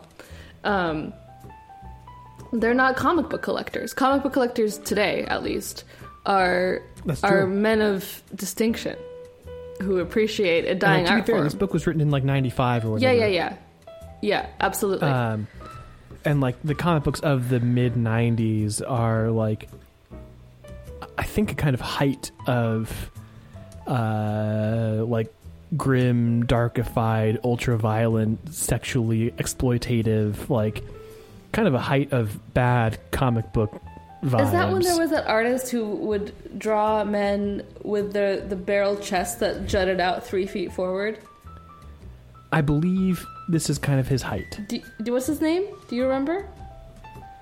Um, no, but I should know. but I, I, I'm thinking of the, the one picture of Captain America that I think you were also thinking of. That's the one. Rob Lo- Liefeld. Okay. Yeah, but, I mean the '90s like the Killing Joke, or Killing Joke might have been late '80s, but it's like that kind of that kind of thing. I think it's like the height of Deadpool and Cable, maybe. Okay. Um, Okay.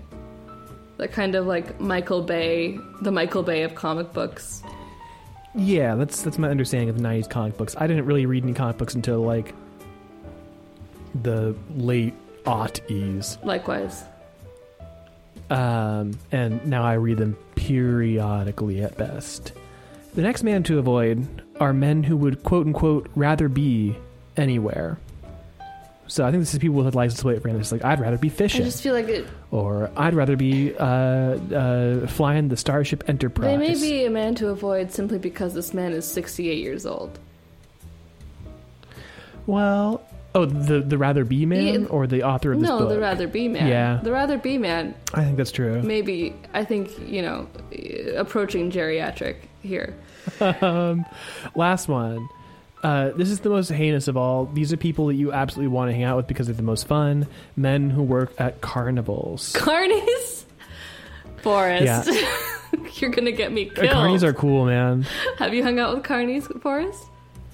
Not a lot, Mm. but like I think I think it would be fun to, like, uh, carnies, Ren Fair people. Ren Fair people and- rule. Th- those are different people. They are. I'm talking about like, the, the the three groups of people who I think I like uh, most kind of romanticized in my day to day life as just thinking of like, man, what could it have been? Like um, our carnies, Ren Fair people, and uh, rail hoppers.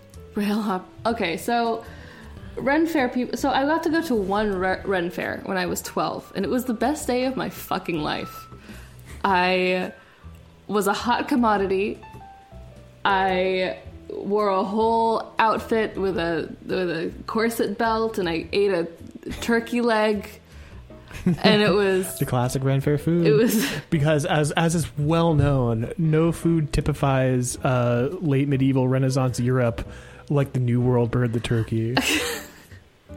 I've been chasing after that Ren Fair high my entire life, and it's been how how long? Like 13 years since it happened. Something like that. and and upon meeting David, the man I'm going to marry, about a year in, I found out that he used to fre- frequent um, Bay Area Ren fairs with his best friend, and they were both magicians at the time.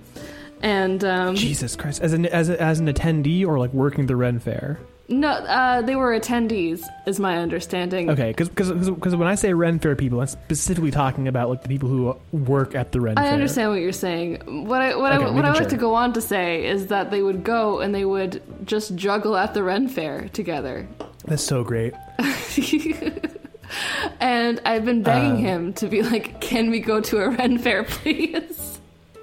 And he's always like, "Those days are behind me, like it's the war or some shit." If he does not want to go to a Ren Fair, Lina, next time we're in the same fucking place at whenever Ren Fairs are happening, I would love to fucking go to a Ren fair. Okay, Fair. let me ask you something, because there are Ren Fairs in our hometown area. I'm oh, I'm aware. Yeah. We went to one in middle school. Yeah, absolutely. Um, there's Uh, also me, me, and me and this guy who at the time I mostly fucking hated, uh, but is now like a friend of mine. would go. We, we we went and we uh, both brought recorders and had some recorder duets prepared. Oh, we got to go on stage and play Green Sleeves. so good. All I remember, I remember, all I wanted was to kiss the Blue Knight who was about to, who was about to joust. But I was a child, you see, so Lina, Didn't work the out. subs the the the the um like subgenre of my romanticizing what could life as a Ren Fair person have been like is like fantasizing about running away to Burbank and becoming a knight at medieval times. I've never been. Not Burbank, Anaheim. I've never been to medieval times, and I always wanted to. I. wanted to go for my 18th birthday, and nobody took me. So we could maybe do that also. God, absolutely. um, um, uh, anyway, uh, th- there's nothing wrong with carnies, I guess. I mean, they seem like they might be into some like substance abuse, so just like watch yourself, I guess. But like otherwise, I think it's probably fine. yeah, I mean, I think notoriously carnies are into substance abuse. Yeah. It's like a defining carny attribute. That's right. Um, but like, there's a lot of '90s and '80s stereotypes. I think, uh, probably even before that. Isn't like, did you have to watch in Kelsey's class that something wicked this way comes thing where it's like the darkness hides out at the carnival and shit? No, I think it's like an American horror that trope. would have 100% scarred me for life, and I would remember it. Okay. Um. Anyways, Did you see the now new we're on Harley to chapter Quinn? 16. Sorry, did you see the new Harley Quinn movie? What was that? I did. Did you like it? I liked it. I had fun. I had a good time. Yeah, great. I'm glad we're on. It's the always same fun to page. see Mary Elizabeth Winstead doing her thing. Yeah. Uh, you know, there was like a guy on Twitter who was like several guys on Twitter who were like, the problem with this movie is it's not sexualized enough, and like Black Canary's tits were out that entire fucking movie. Whole movie. Also, Mary Elizabeth Winstead spit in my mouth. Yeah, no. Um, Extreme Dime is my verdict on this. Chapter whatever. and the, like shoot, shooting people with a fucking crossbow. Oh, Excuse me. And I liked that she was Goodness gracious. awkward and visibly anxious. Um, Yeah. And she, yeah. Uh, Birds of Prey is a great movie, and it had great songs in it by Doja Cat, Megan Thee Stallion, and Normani. Yeah, I enjoyed it. Um, looking forward to, I think in like four days, at the height of this social uh, isolation thing going Mhm. on, is when we get the VOD release of Cats. oh my god! Looking forward to that. I have it pre-ordered on Amazon. On a similar note, but I am going to pre-order it because I have friends here who haven't seen cats, and I'm going to make them see cats. Oh my but God. like, um, on a similar note, it, at least to me, there is a musical coming out. It's a jukebox musical using the music of Tom Jones, and it's about the literary character Tom Jones from the 18th century or what have you. Uh, I get more questions wrong about that guy on fucking Protobowl than anyone else. Story, story of an orphan, right? Yeah. Uh, after whom the singer Tom Jones is named, actually, back in the 60s when the singer Tom Jones was coming up in the working men's clubs, as they were called. Um, his manager called him Tom Jones because there was a movie in 1963 uh, about the, you know, life, life, of an, o- life of an orphan. And Sorry, it, I, I- it is a foundling. Okay, yes. Um, and uh, it was very popular at the time, so that, so Tom Jones's manager named him Tom Jones, and now it's come full circle. It's that story set in the swinging '60s in England, using uh, Tom Jones's music, and of course the musical is called "What's New, Pussycat." And uh, Fuck, that sounds I, good. it's open. It was supposed to open in London this week, but I don't think it did. Have I told you my Tom Jones story? I would love to hear it, Forrest. So a couple years ago, um, my friend Steven, who you know, Mhm. and me, along with our friend, our newlywed friends Cam and Tay, who like did it as a as a uh, honeymoon.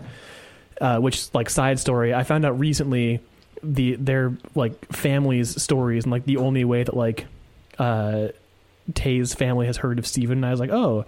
You were the pair that tagged along on their honeymoon, and we're like, mm, "This is not how we thought of it." I remember when that happened. Like the, the whole combination of factors wound up that we did a road trip through southern Wales. Um, and Tom Jones is Welsh. Tom Jones is Welsh. Uh, the final night we were in Wales, we were in Pembroke, which is like at the very southwestern tip of Wales. Um, it's where Henry VII was born, Good to know. and uh, you know, there's it was it was the best day of the Wales trip. Um, that afternoon, we'd gone to see this place called St. Govan's Head, which is this kick-ass fucking monastery slash little shrine. Mhm. It's like hidden in a seaside cliff. It was a cloudy day. The waves were like really high. And it was fucking awesome. Anyways, uh, we then go for dinner at this little pub in Pembroke. And when we walk in, there are two other people there. There's a woman at the bar who's the bartender, whose name I forget. And there is the drunkest man in Wales who is every couple minutes going up to the jukebox, putting in a few more uh, pounds. Put another dime the in the fuck their fake jukebox, money baby. is. Yeah. and queuing up like five Tom Jones songs. Hell yeah. and like just like getting into it. And the bartender's like, "Oh, Dafydd, you got to play something other than fucking Tom Jones." and finally, like he just like refuses to play anything other than fucking Tom Jones. and finally, like he eventually has to go home because he's like gonna fall over and uh, just like Die. pass Yeah. out in the bar because he's again the drunkest man in Wales. and so he gives Tay, the woman of our group, and she's like, "Oh, you can pick. I've got a couple more credits, so you can pick the song." Um, and you know, we, the the the poor bartender like, "Is there anything you, you want to hear?" She's like, "Is anything that's not fucking Tom Jones." And so we played Footloose, and she fucking Oh, loved good. it. But you heard. th- just a night of of sitting and playing darts as Tom Jones blasts in Wales is truly a highlight of my personal life. You've life. heard the, the, the John Mulaney bit about Tom Jones, right? One hundred percent. Okay. Good, then we don't have to cover it. Is that it for Men to Avoid? Um, yes, Okay. chapter sixteen. Uh, Security Chief Trent Anderson is uh, pretty mad at himself because someone has found the um, sling and jacket that Mal'akh disposed of, and he's like, "Oh fuck! I can't believe we missed him." They're doing a good job at closing off the rotunda. They've got a sign that says this room temporarily closed for cleaning. Mm, okay. This room? Sure. Um, yeah, this this this room that earlier we established is uh, the Statue of Liberty could fit in standing up. uh, and he's like, this one fucking witness just like won't shut the fuck up about saying he's talked to Oh, to, to me. You missed the point, the part where they've collected all cell phones and cameras so that no one sends a picture of this Yeah. to CNN of all places. The Clinton News Network. Um. A tall, dark-haired man in a tweed sport coat. Uh, Yeah, he's making a nuisance. Yeah. Okay. And so before he deals with Langdon, Anderson is inspecting the hand here. It looked as if it had belonged to a man of about 60.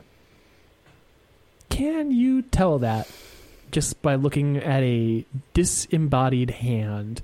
I posit that you cannot. I can can't tell how old anybody is, Forrest. I can't tell how old anybody is, but like especially by their fucking hand.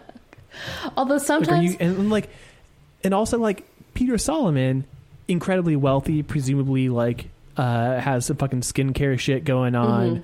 I bet his hand looks like a fucking like thirty year old man's hand. I bet his hands look better than my hands look, and my hands are not fucking bad. Look, I've seen Larry Ellison's hands, and those hands, they're spotless. They are young hands. Money can buy you excellent hands.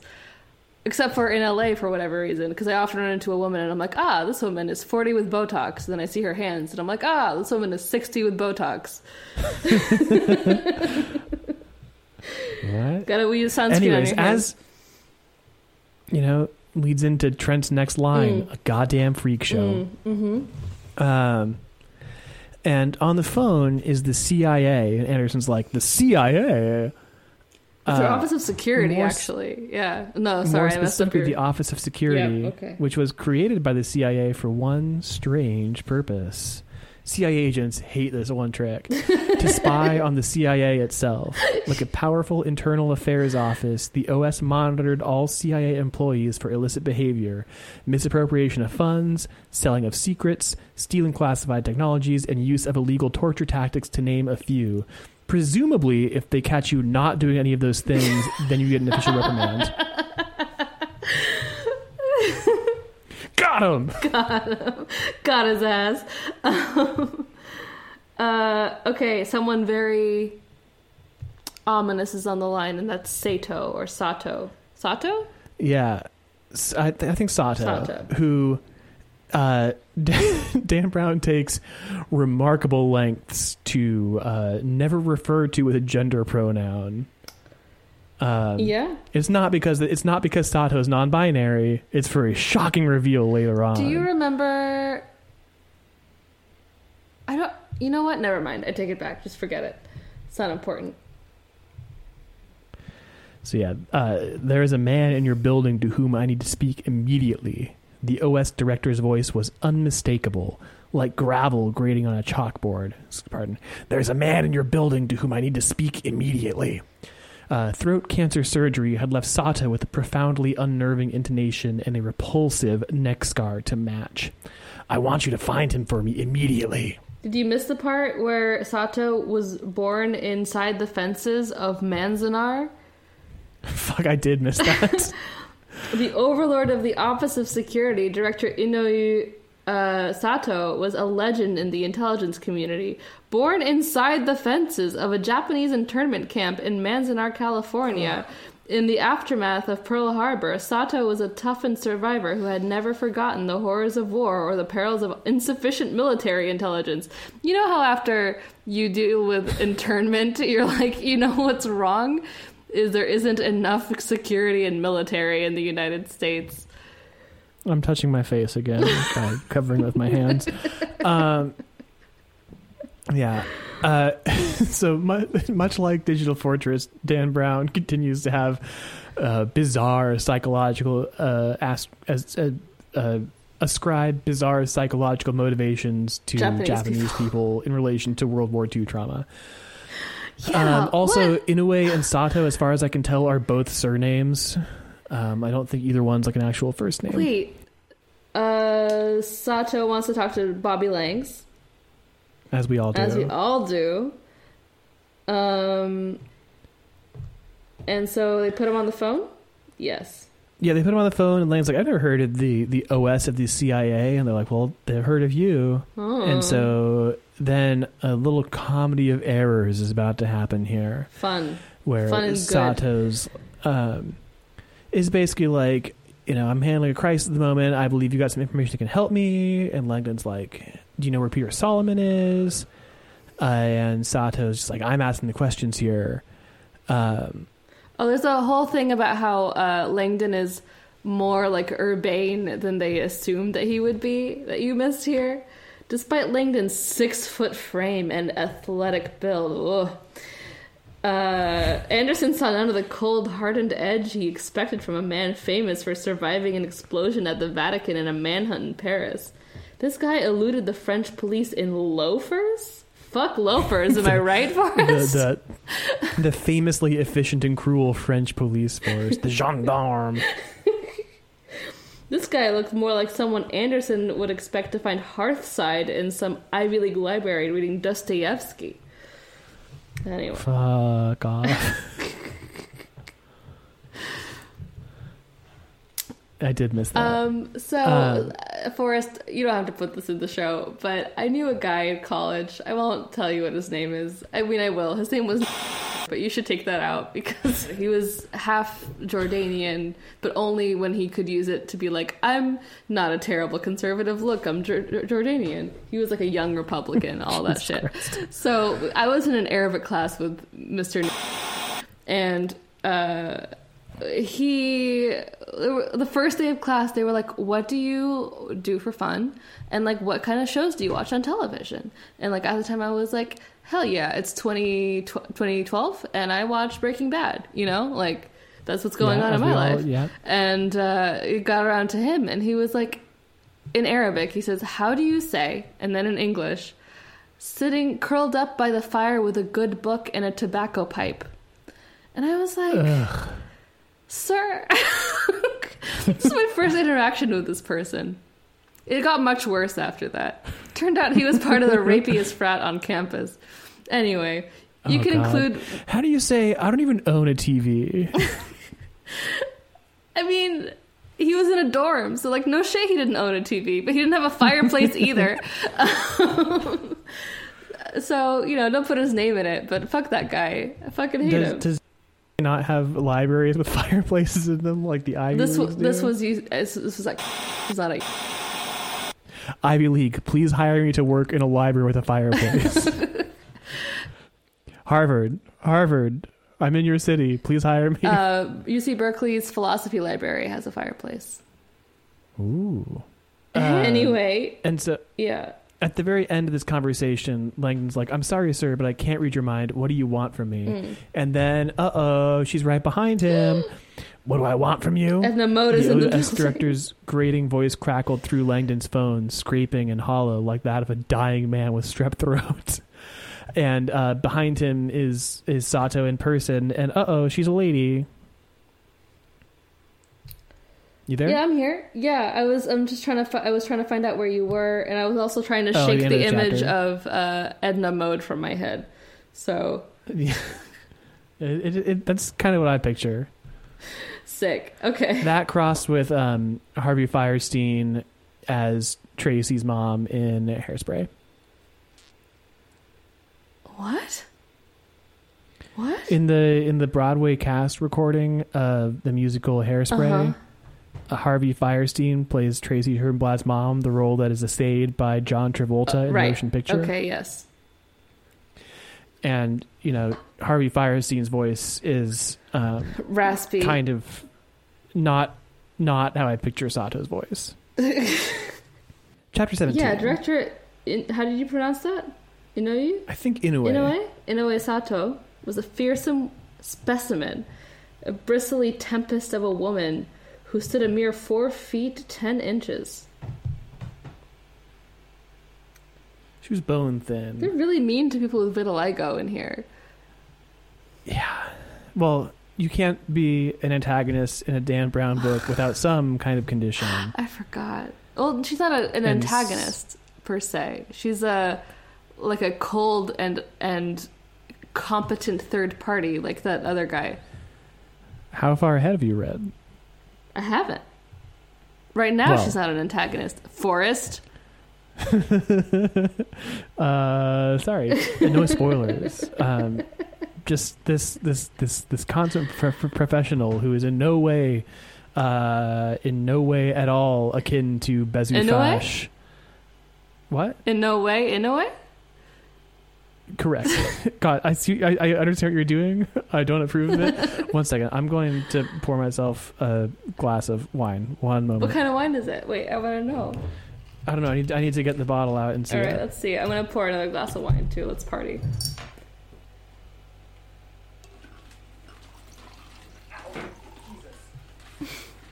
I saw the sign and it opened up my eyes. I saw the sign. Life is demanding without. Okay.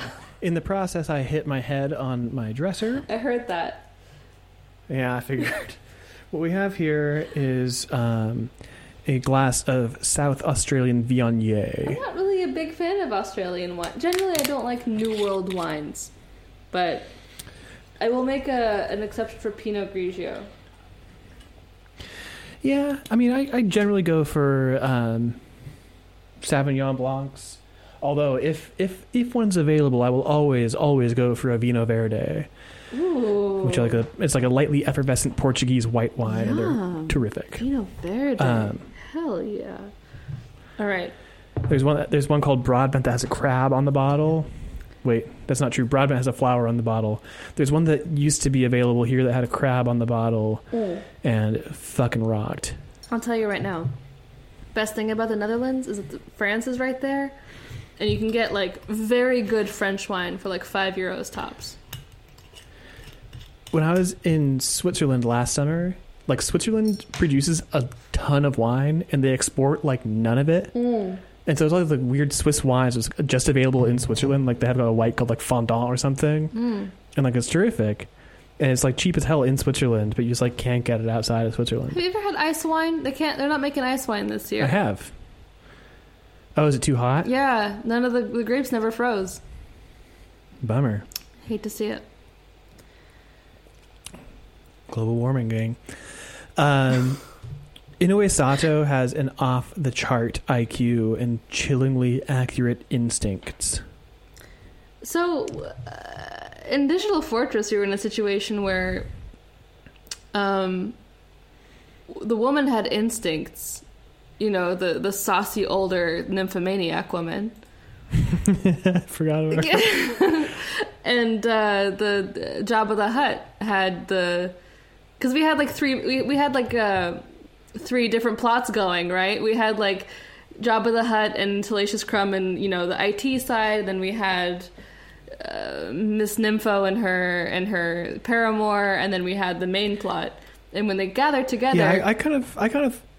Wait. No, Miss Nympho wasn't nympho. Like the, the, the, she had tapes of the guy fucking the kitchen lady. but her, her her defining characteristic was that she would not stop flirting with Golden Hair Man but she didn't actually fuck him. I thought that she had She was just. Like, she was in like. I think she was just like performatively horny.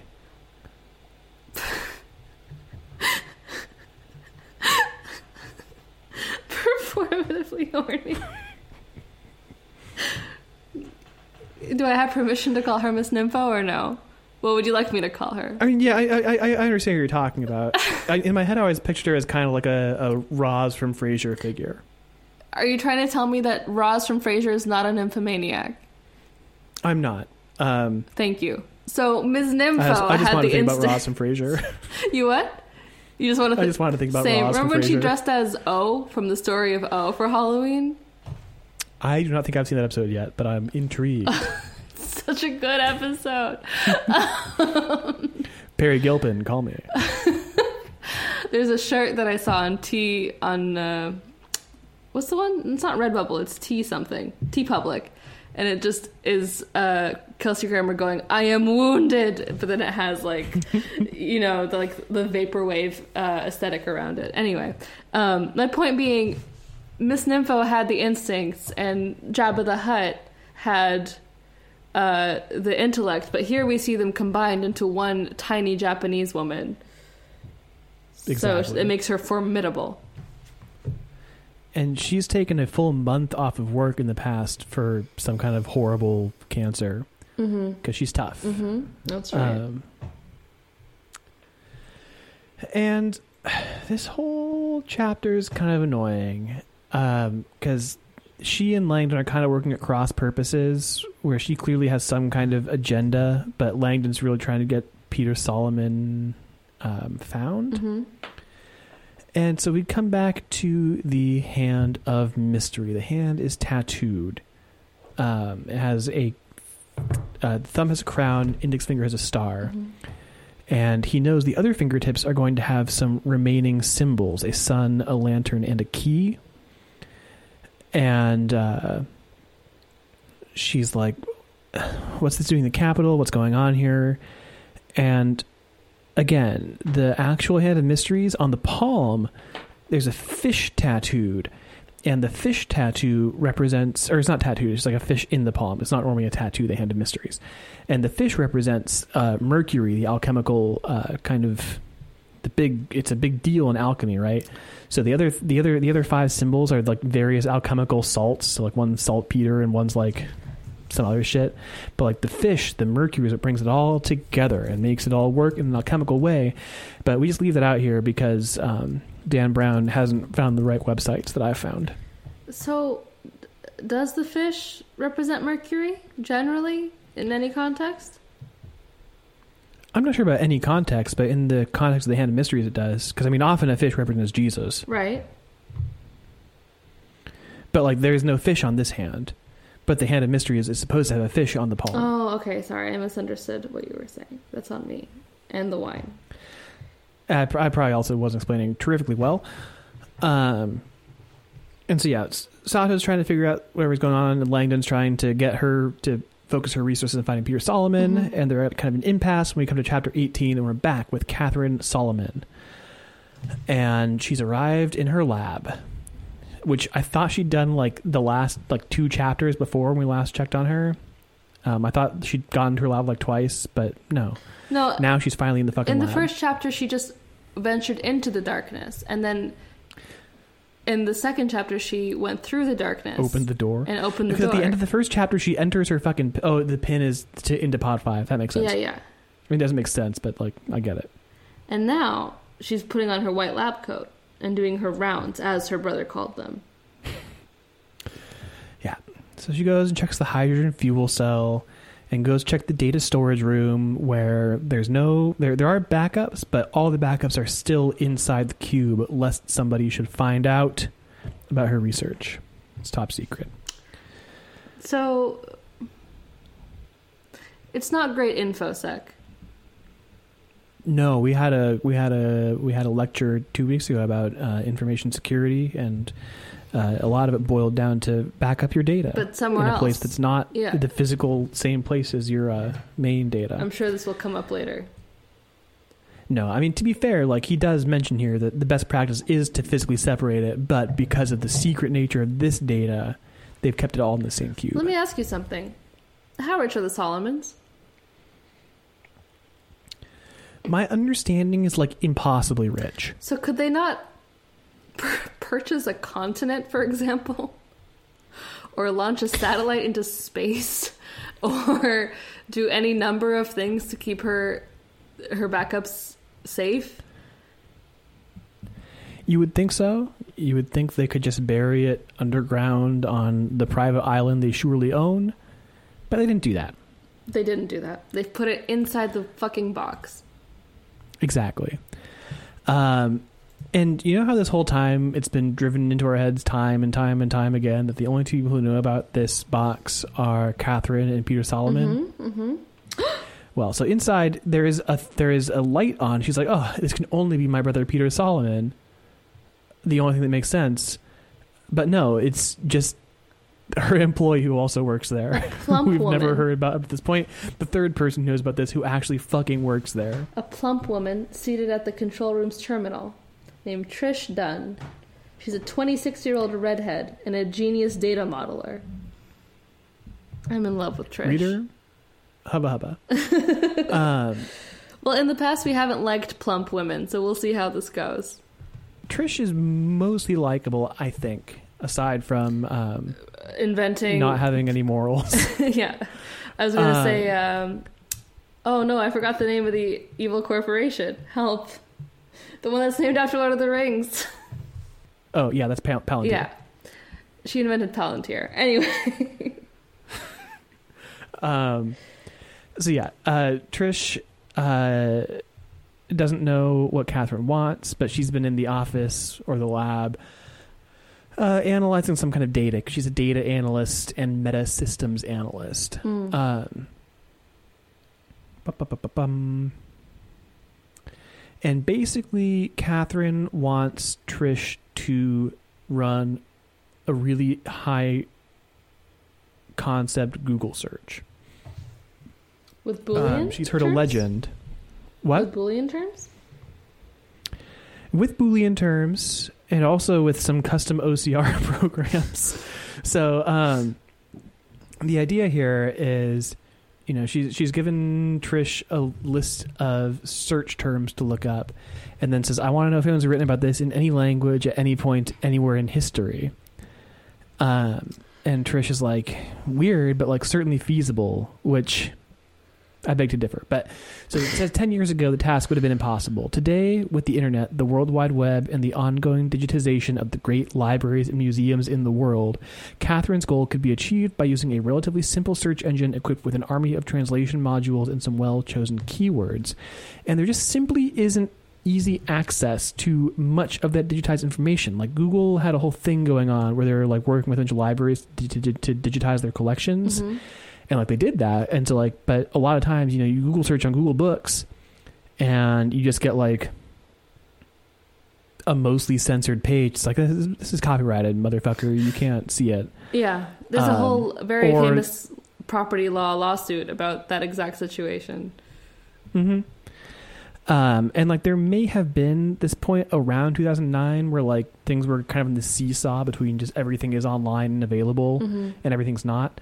But like also right now, um, so she's talking about a lot of museums are digitizing their stuff, and I'm taking a class this semester where we're doing digital stewardship, and we're looking at a lot of museums kind of websites and things like this. Mhm.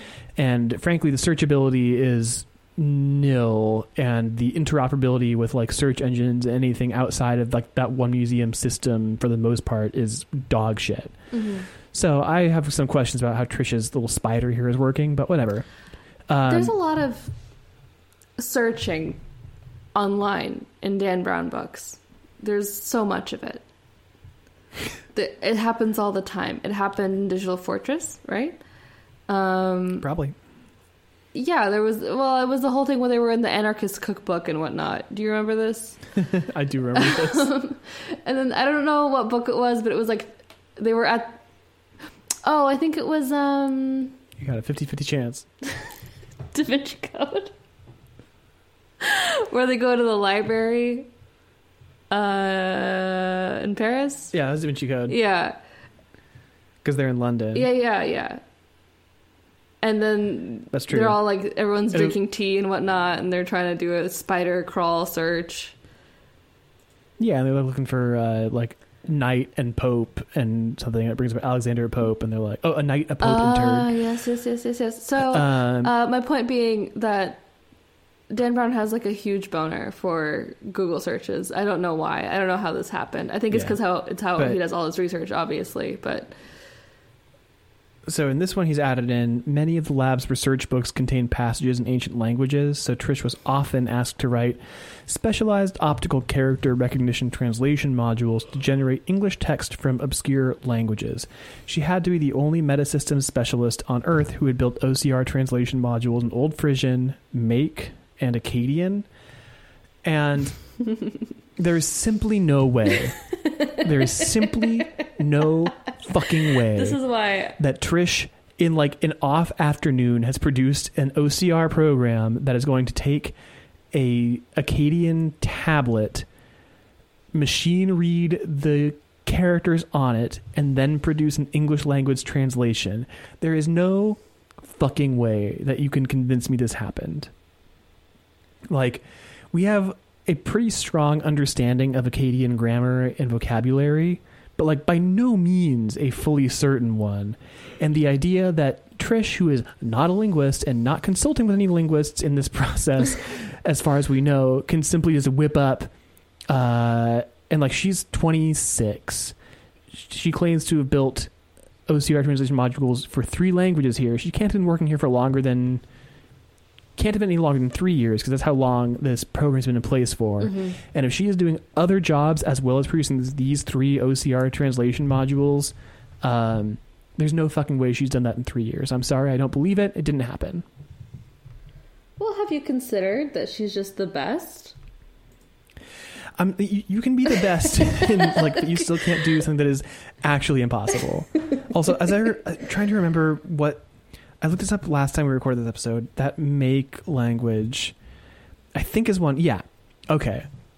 the I think it's referring to this Yemaek language, also known as Yemaek and Maek, is a Koreanic language of Manchuria and Eastern Korea, Hmm. north of Silla, spoken in the last few centuries BC. It is possibly ancestral to both Kogi, Koguryoic, and Han languages. And I don't believe that this is a written or literary language. Hmm. Um, it might have been, but like the Wikipedia page is like a paragraph long. I just don't think that this is like a written language that anyone has any kind of command over that you can make an OCR program for to translate the writings that don't exist in it into English. Old Frisian, maybe. I can maybe buy that because Frisian is a language that is actually already grammatically very close to English. It is, I believe, English's closest relative. Well, I simply don't know enough about this to be able to, to chime in or refute here, but Color me skeptical on Trish Dunn. Anyways, she's she's composed this spider with these search terms, and Trish is like, a delegator actually, Forrest. Forrest. Was She, that? she writes a delegator. she Not a does. spider. Come on Uh, now. No, but a delegator is like a kind of spider, isn't it? Uh, yeah. well, let's She even says a few minutes to write the spider and launch it. After that, maybe 15 for the spider to exhaust itself. And then she says, I'll write a special kind of spider called a delegator, Mm, okay, fair, fair, fair. which, like, doesn't sound entirely unlike malware. It's a program that orders other people's search engines to do our work. It's like a meta search engine.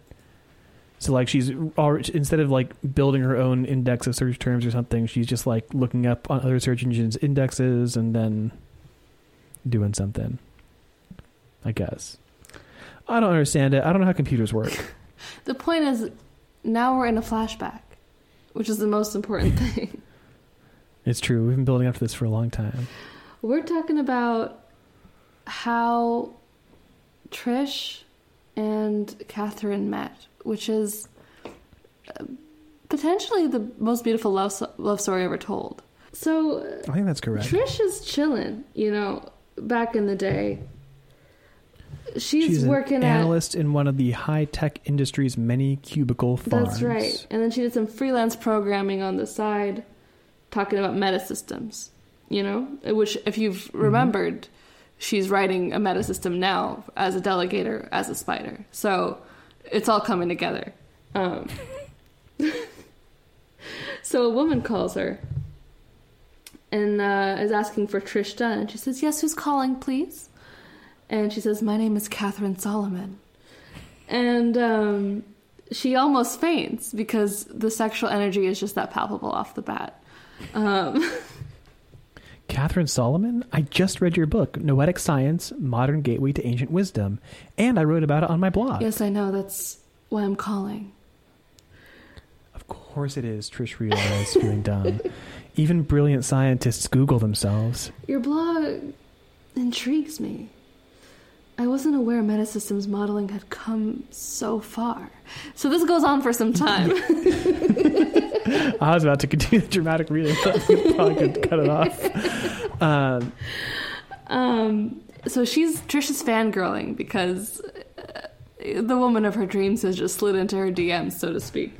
yeah. And, and like um, she makes a little faux pas where she's like, I think medicines can turn noetics into real science, and Catherine's like, kind of plays with her as like real science as opposed to, and then Trish's like, oh my fucking god, did I ruin this? Uh, uh, what, what, what, what I mean? And then Catherine's like, just kidding, I'm just fucking with you. She laughed. What I, only what I, what I could only imagine as a musical and but deep laugh, um, a very sapphic laugh. Podcast's getting dangerously horny again. Um, sorry, hold on. I've lost my sticky note. One, just a moment. Aren't you in a Kindle? No, no, the sticky note is for the camera, so you can't look at me for it. Oh, So Catherine says, "I'm interested in your meta systems work." um, so Catherine essentially hires her to come work for her in her cube in the middle of DC, although she lives in San Francisco at the time. Oh, isn't it something like? Oh no, no, we haven't gotten to Trisha's house yet, so. right? That's right. Yeah. Catherine Solomon wants to pick my brain. It felt like Maria Sharapova had called for tennis tips. I just like that line. Thank you. The next day, a white Volvo, classic lesbian car, pulled into Trish's driveway and an attractive, willowy woman in blue jeans got out. Trish immediately felt two feet tall. Great, she groaned. Smart, rich, and thin. And I'm supposed to believe God is good? But Catherine's unassuming air set Trish, Trish instantly at ease. That was a whole, that was a whole weird thing going on there. God is bad because Catherine is thin. I put it to you that Catherine Solomon would drive a Subaru. no, and I'll tell you why. As we'll learn later, Catherine is bisexual. Uh, is, is Subaru exclusively just gay? That's right. Okay, this makes sense.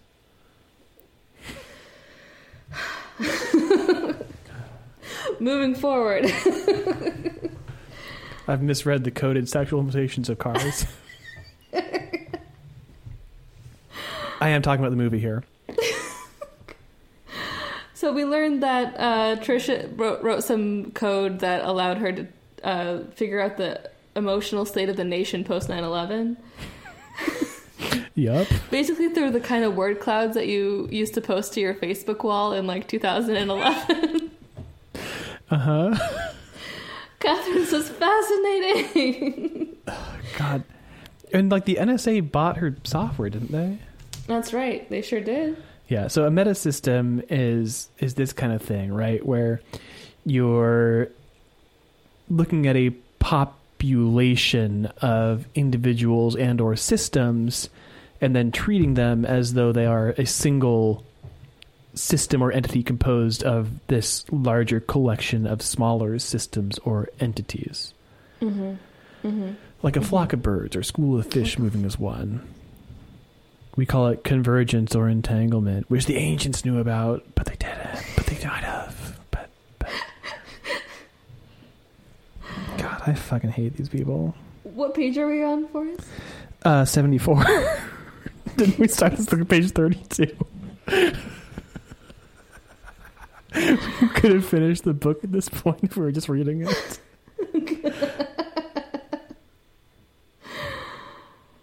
Catherine's gray eyes focused in on her now. They're just they're just like they're all- they're sitting on the porch in her house in San Francisco, approximately two and a half feet from each other, leaning ever closer as they discuss noetic sciences, um, and discussing her like entirely morally bankrupt software that she's produced.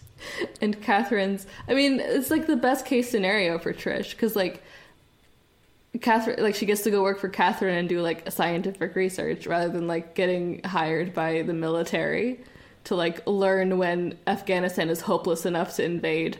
You know? Well, I mean, Like- I think the government already bought the software. I think it already bought her mood sensing software because when Catherine's like, "That sounds powerful," Trisha's like, "The government thought thought so," motioning to her big house.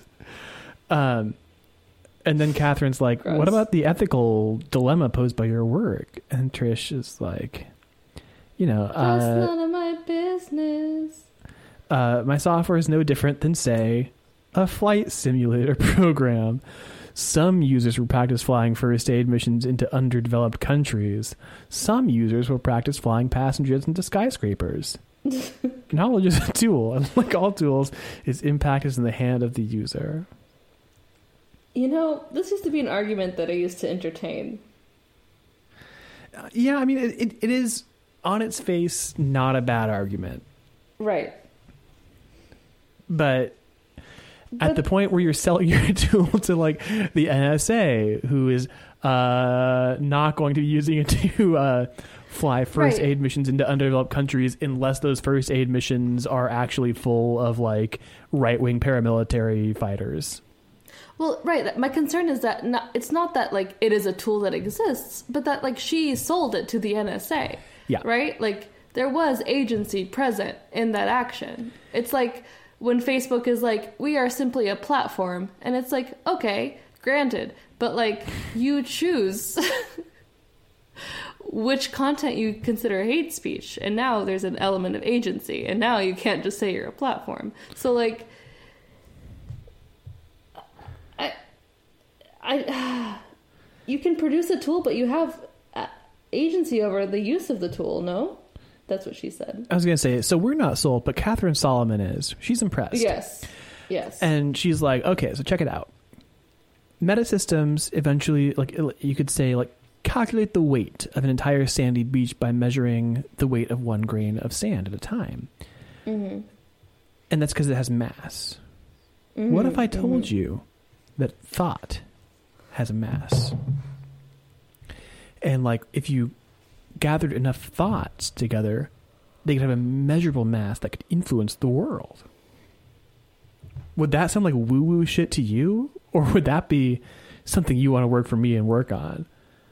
What if I told you? And Trisha's like, Yes, ma'am. I I, I would love to work on uh, thought sand science. Do you say yes, please? Anywhere, I would follow you to the ends of the earth.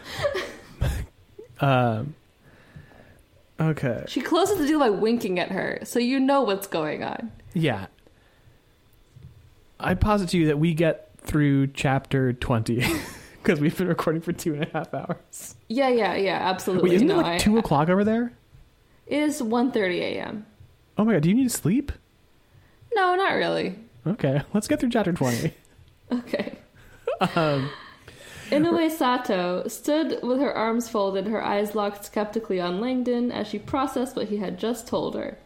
What had what had, what had he told her, Forrest? oh god. Okay, so. so they go back and forth about the phone call Langdon had with Mal'akh, where he's like, I want you to unlock this portal. And Sato's like, uh, he wants you to unlock a portal that Peter's pointing the way towards. Um, and Sato says her top priority at the moment is to cooperate with this man. She has information suggesting Langdon is the only one who can get what he wants. And Now that you've spoiled it, Forrest, like this sucks. This I hate this chapter. Um, I'm regretting that I said we should talk about it, but we got to get through it. Um, Okay, so, okay, okay. um, Langdon's like, this guy's clearly a lunatic. There's no like fucking portal. Uh, and Sato's like, I don't know. I think he's dangerously sane. He's pulled out this entire fucking plot. Would a would a would a would a unsane per in, insane person be able to pull off this kind of intricate plan? And Langdon's Mm. like, I don't know. Um, why would Peter's and and he's like, you know, Peter Solomon told him that I'm the only who can unlock this portal. And Sato's like, why would Solomon say if it weren't true? And then Langdon's like- like, well, maybe he was like tortured or frightened. And Sato's like, yes, it's called in- interrogational torture, and it's quite effective because she is a CIA agent. This is like when people are like, would Trump become president if he was stupid? And I'm like, I mean, so yes. Yeah, it brings me back to um, back in back in 2012 when I tried to convince myself that Zero Dark Thirty actually said that torture didn't work. Because if you contort it enough, you can you can tell yourself it doesn't. But you're just like, no, I just want Jessica Chastain to have good things in her life. Um, and Kathryn Bigelow, director of Point Break. Um, it all comes back to Point Break.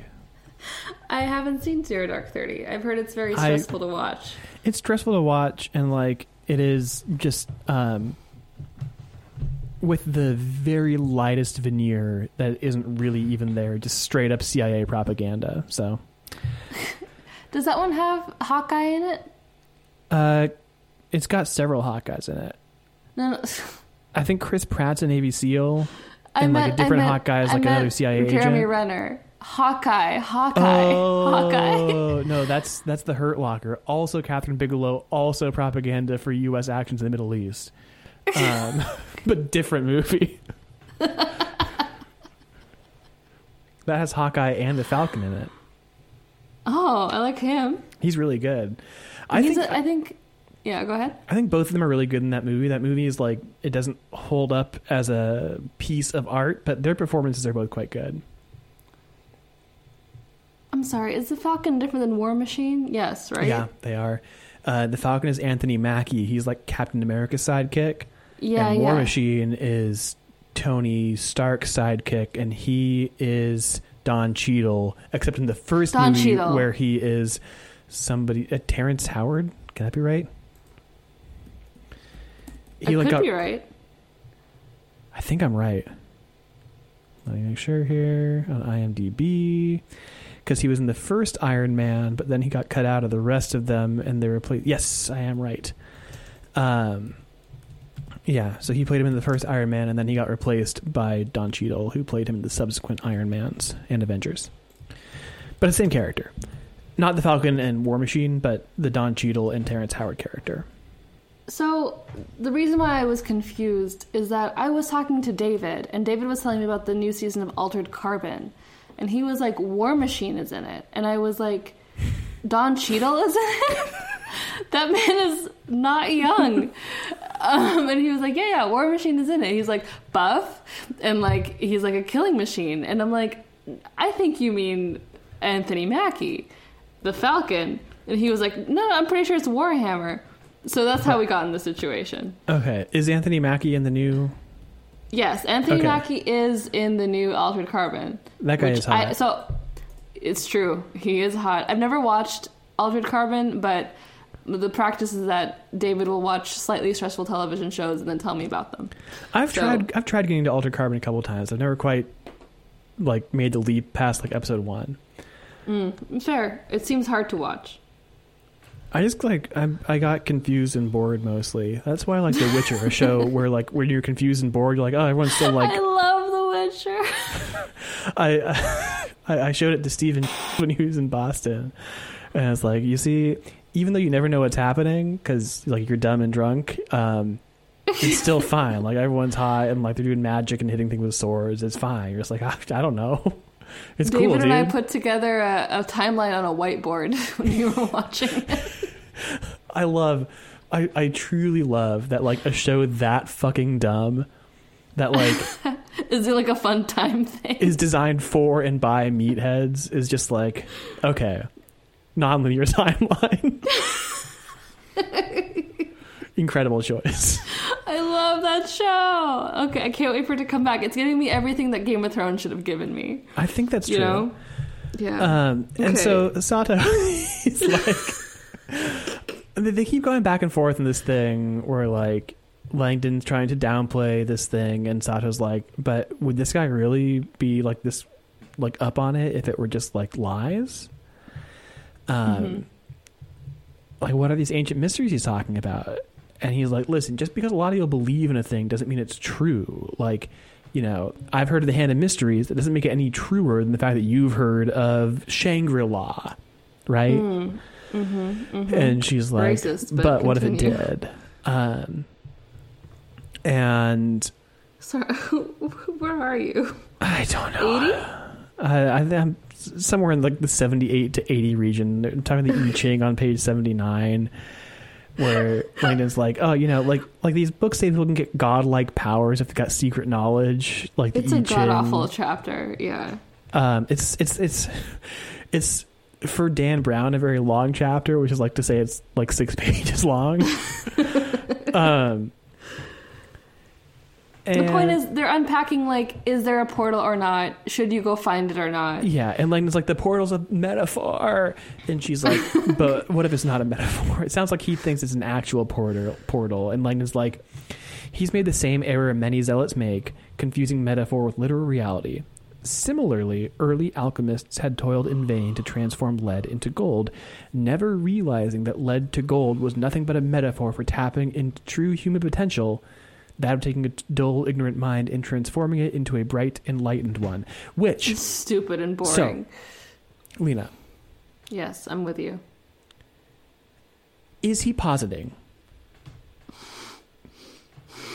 that early alchemists were not the best positioned to know whether or not the principle of the thing they were practicing was or was not a metaphor? They were the ones who fucking invented it. If they were chasing a metaphor, they would have fucking known it. They were the ones who did it. Like maybe the later alchemists were were like reading the early alchemists and being like, well, we're transmuting lead into gold, like literally. But like, if that were the case, and if it were a metaphor, the early alchemists would have been like, "This is a metaphor," so we're not going to literally like mercury poison ourselves to do this. I don't agree know. with you. And just on like a kind of branching off, yeah, you're right. Like to point to early alchemists here, it really, really, you know, makes you think. Like, what what are the late alchemists up to? Are they not toiling in vain? I mean, because like it, it, it, like if the gold in lead into gold is a metaphor, then the late alchemists are toiling in vain, obviously, because they are taking the earlier words literally. Mm-hmm. And it's like in that case, the metaphor Well, holds he- up. Well, but it's saying the early sorry, alchemists thought they were chasing a fact instead of a metaphor, where the metaphor does not hold up because the early alchemists would have been the ones in a position to recognize that the The- yeah. text is not literal. The later ones coming back and reading the old text and taking it literally would have been the zealots doing it wrong. But the way that that that Dan Brown writes it here makes it sound like the late alchemists were somehow smarter and less in vain than the early ones, which just plainly doesn't make any sense. You would only get further and further away from the source material as time goes on. I hate Dan Brown so fucking much. So much. fucking clown of a man. Um. Moving on. yeah. And so Dan Brown, ultimately, Robert Langdon ultimately comes out like, so in addition to being like an idiot, this man's also highly educated. Actually, he doesn't say idiot. He says mentally unstable, um, which I recognize not the same thing. Um, He says that he has done everything in perfect accordance with the ancient protocols. and again, the Hand of Mysteries is not an ancient protocol. It can't be any older than a couple years. This is like when Antonin Scalia was like an ancient interpretation of the First Amendment law, even though the first Yeah. First Amendment case in the Supreme Court was like tried in nineteen fucking nineteen. Antonin Scalia, rest in peace. Oh, there was a really good meme on the law school memes page today that was like it was like the um the Drake meme, but it was like a happy and and sad Anton Scalia face. and it was like sad like the grocery store's out of toilet paper, happy. I just realized I have a casebook full of Scalia dissents.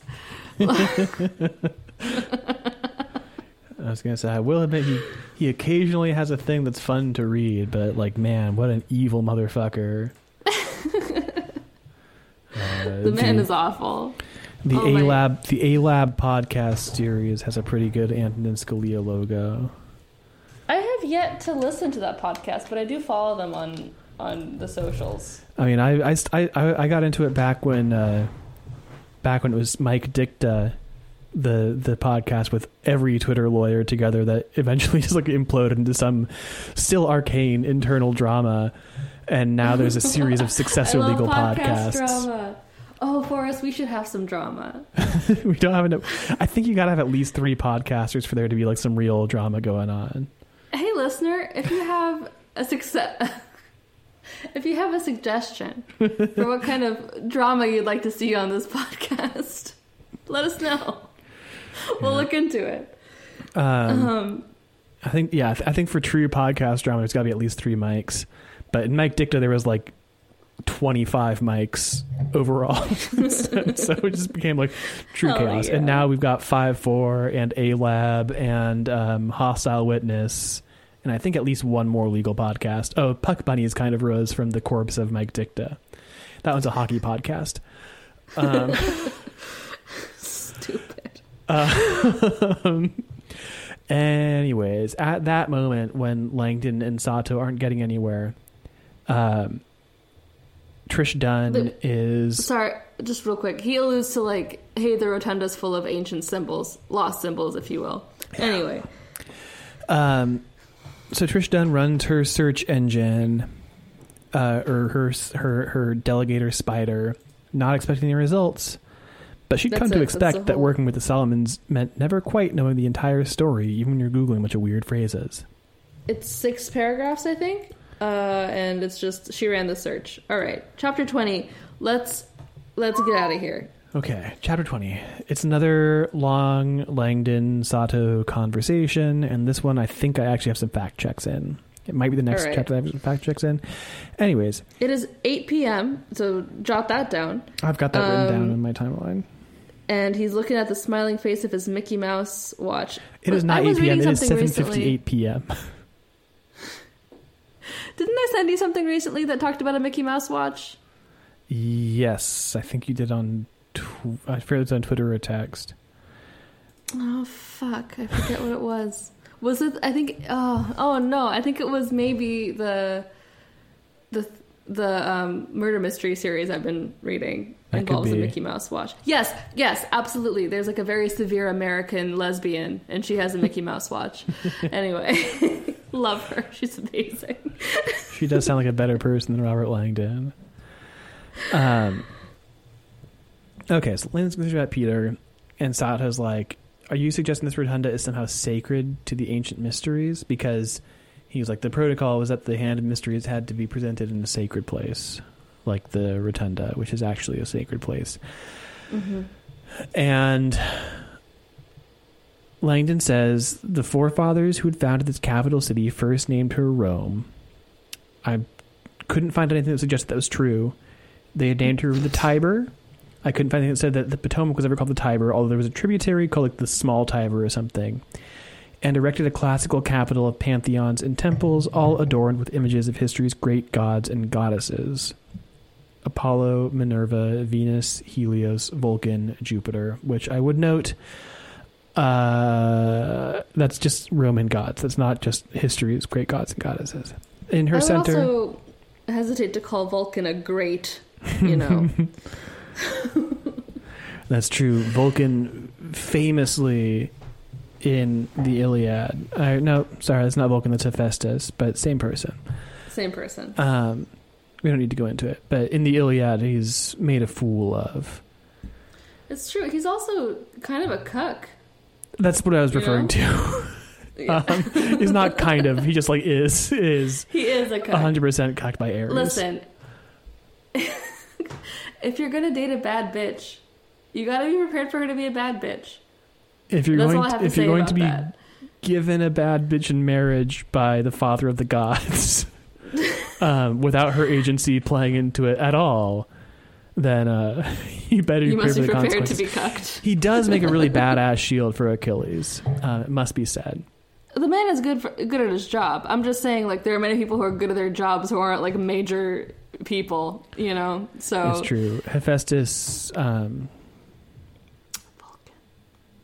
yeah, well, in this book, but in the Iliad, Hephaestus.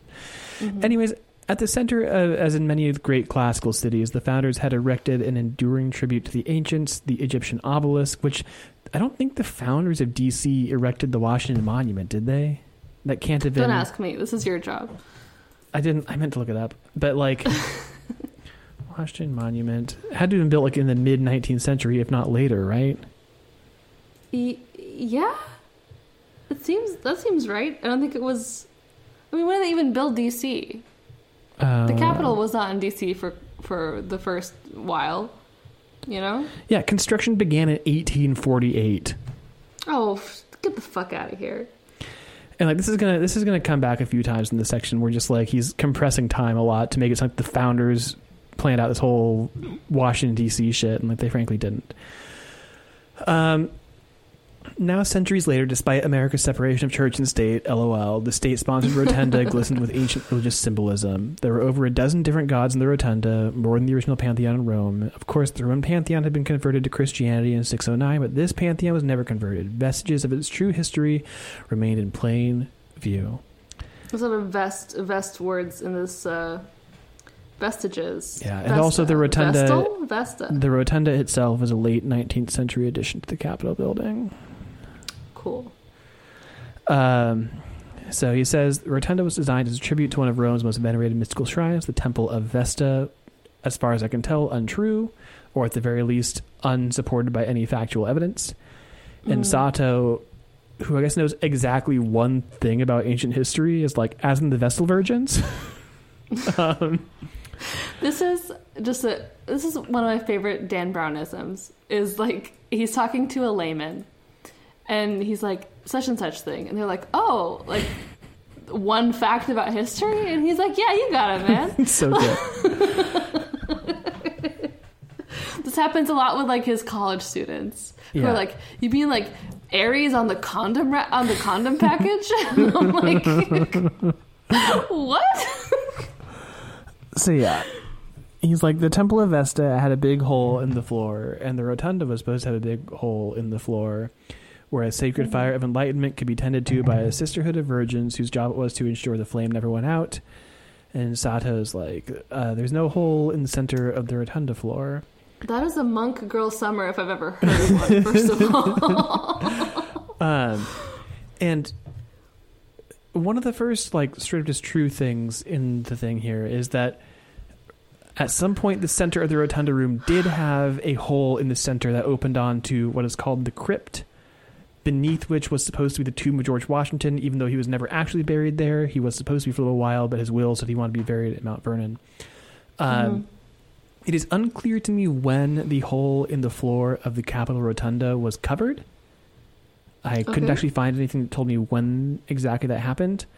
I didn't look super hard, but I didn't find anything. What is not true is that um, he says there was an eternal flame that burned in the crypt directly beneath us. It was supposed to be visible through the hole in the floor, making this room a modern temple of Vesta. This building even had its own Vestal Virgin, a federal employee called the Keeper of the Crypt, who successfully kept the flame burning for 50 years until politics, religion, and smoke damage snuffed out the idea. That is a myth.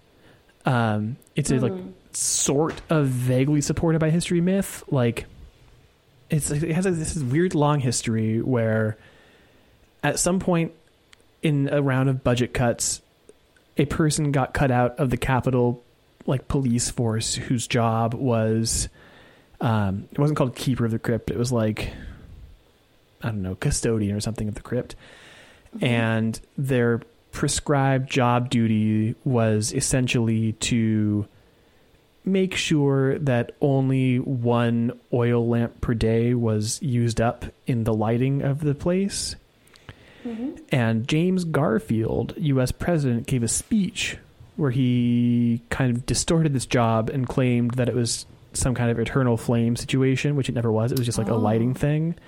Okay. And like this this this thing got like blown up over time into the myth of like this you know, one of those things you can use as a talking point in Congress as like a useless federal job where it's like, oh, we're throwing all this money to keep for the crypt to keep this fucking torch lit all day and like no one sees it and it's like useless and whatever the fuck. It's just that. It's one of those things. Um I'm I'm always fascinated by stories of George Washington, the reluctant god.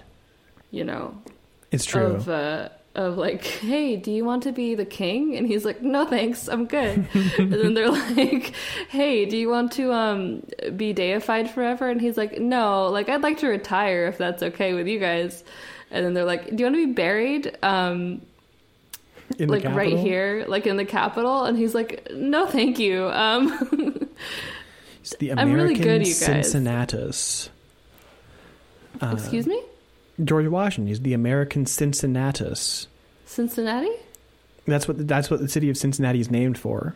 Is it? What does It is. Cincinnatus mean? So Cincinnatus is this Roman guy who was given the same kind of like dictatorial power that like Julius Caesar was given. Mhm. and he's the kind of model for it back in the Roman Republican period where you know he could have proclaimed himself king of Rome and done that but he was an honorable Roman citizen and he just wanted to retire back to his farm and let Rome remain a republic. I love it. and so George Washington is called the American Cincinnatus, as part of his myth building thing of like ah you know he had the chance to be the king of America but he just wanted to go back to his farm and own slaves. Well, uh, yes, uh, correct. Um, but Over I Thanksgiving, I was in today. Philadelphia, and like right by the Declaration of Independence Museum is like the or no, the Liberty Museum is like uh, the original presidential home where George Washington lived, and there is Uh-huh. that place has a lot of weird fucking placards about George Washington's slaves, where it's like knows it should be focusing on them and like their plight, but like it's not fully willing to talk about like Oh no! quite like it's it goes pretty far into saying like you know they kept on running away and shit but it's also like wants to be clear george washington was not particularly cruel to his slaves and in many ways was very affectionate towards them it's like uh, yeah. Ah, he's still on them. It was it was rough. I didn't I didn't enjoy it. Also, I didn't enjoy going through like 15 fucking metal detectors and getting patted down to see the fucking Liberty Bell. What am I gonna do to your fucking bell? break it? I'm I gonna break Liberty? It's already broken. God damn it! um, yes, Uh, okay. Apotheosis of George So he's Washington is, is uh, segues neatly as I'm. I think you're already reading ahead into um, Langdon being like, you know, this whole place is a shrine to like the god of George Washington. In fact, um, the, the the mural on the ceiling is called the Apotheosis of George Washington. Um, it shows George Washington being transformed into a god. It's right above your head. And we're going to talk about that painting more in the next episode of the Dan Brown Code. we made it. In the we made it meantime, this far. Lina, do you have an angel for this section? Do we do demons or angels first? It doesn't matter. Um, an angel for this. I mean, I guess Catherine. Because I was gonna say Trish.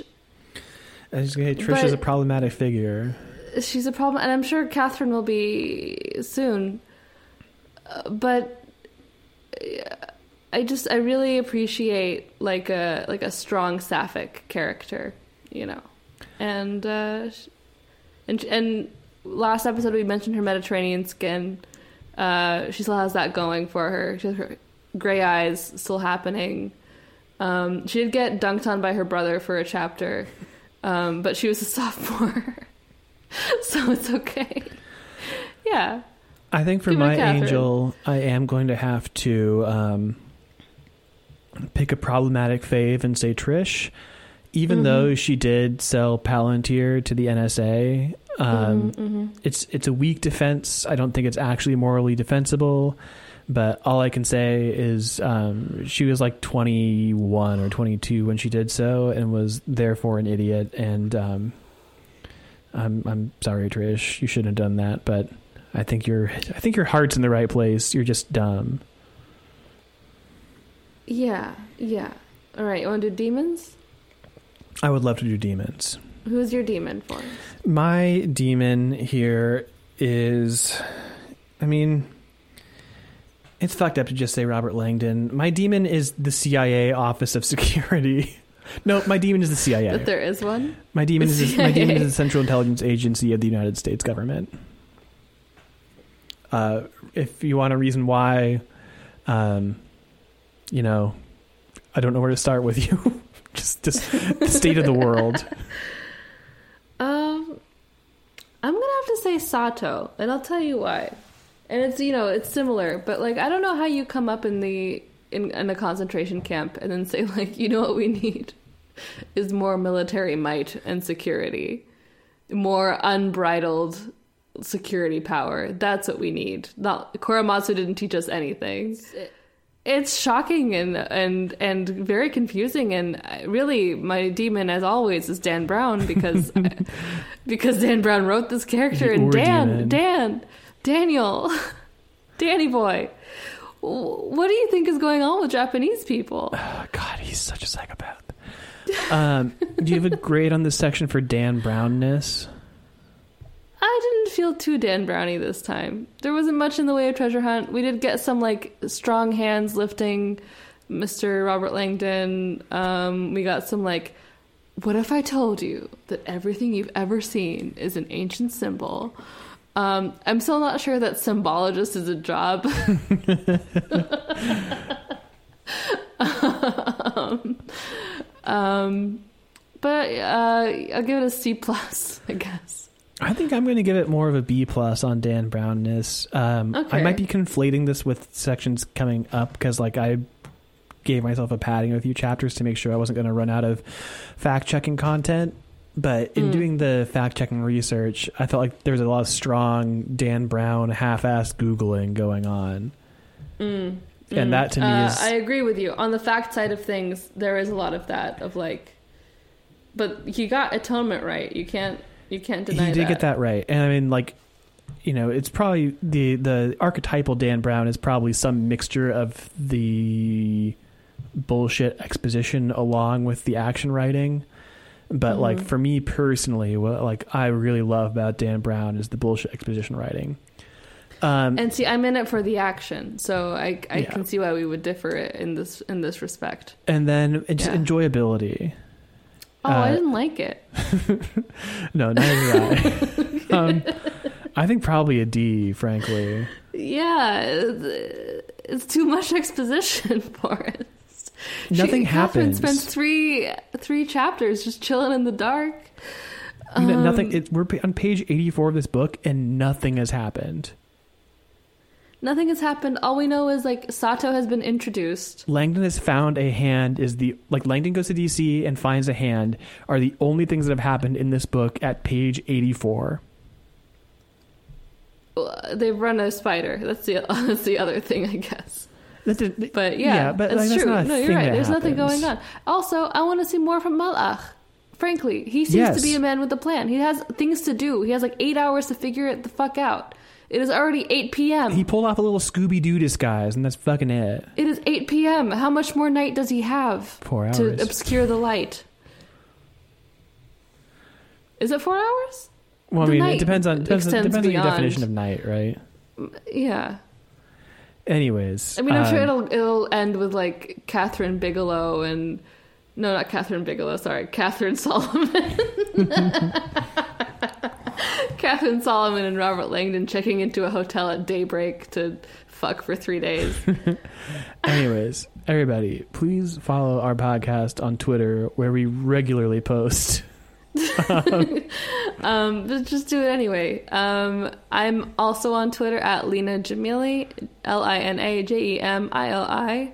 I'm also on Twitter at Wishbone Ulysses, all one word. Um, And I, you may find. Oh, sorry. Go ahead. I was gonna say, in a perfect world, I'd be back on Mastodon at Wishbone Ulysses at mastodon.social, but who knows? Who's to say? Um, you may find that we post more often now because the whole world is on lockdown. And what else are we gonna do? God willing, You I've been making a lot of uh, Dungeons and Dragons maps. I've been learning how to use the freeware versions of all the Adobe ed- photo editing software. I've gotten pretty good at GIMP now. I finally learned how to use the fucking vector editing program. GIMP is uh, hard. Incar- in- Ink Inkscape. Uh huh. I've got I've got some pretty impressive shit going on. My brother wants to play a Dungeons and Dragons one shot as a bachelor party, and so I'm going Oh, kind of all out for it. Hey, Forrest, if you end up like having a regular Dungeons and Dragons meeting, let me know. I'm into that. I will. I mean, right now I have With going with my brother and his neighbors. Um, Okay. I mean, like if you want to like gather perhaps at Chris's Poopin and your other friends from the West Coast, and you want to do like a remote situation. that might be in the cards. I know Chris and likes D and D. Um, Uh, did you watch the episode, the season of Riverdale that was about D and D? I'm most of the way through it. Oh hell Um, yeah! That's what I'm Griffins and about, Gargoyles. Hell yeah, man! It's What a so good I TV love show. Riverdale. it's so good. I'm I'm so behind on Riverdale. I'm Have so you excited watched- to catch up. I th- we did we talk? We I don't think we did because I don't think I watched it until I was in Boston. Have you watched any of the CW's Nancy Drew? Mm-mm, I have not. So, it is it is very Riverdale. It's like the Oh, acting's less good, yes. um, but like it's kind of fun to watch, and like lest you think that this is like uh, your mother's Nancy Drew. This series opens up with Nancy Drew just like straight up fucking in a mechanic's garage to remind you this is the CW baby. This Nancy Drew fucks.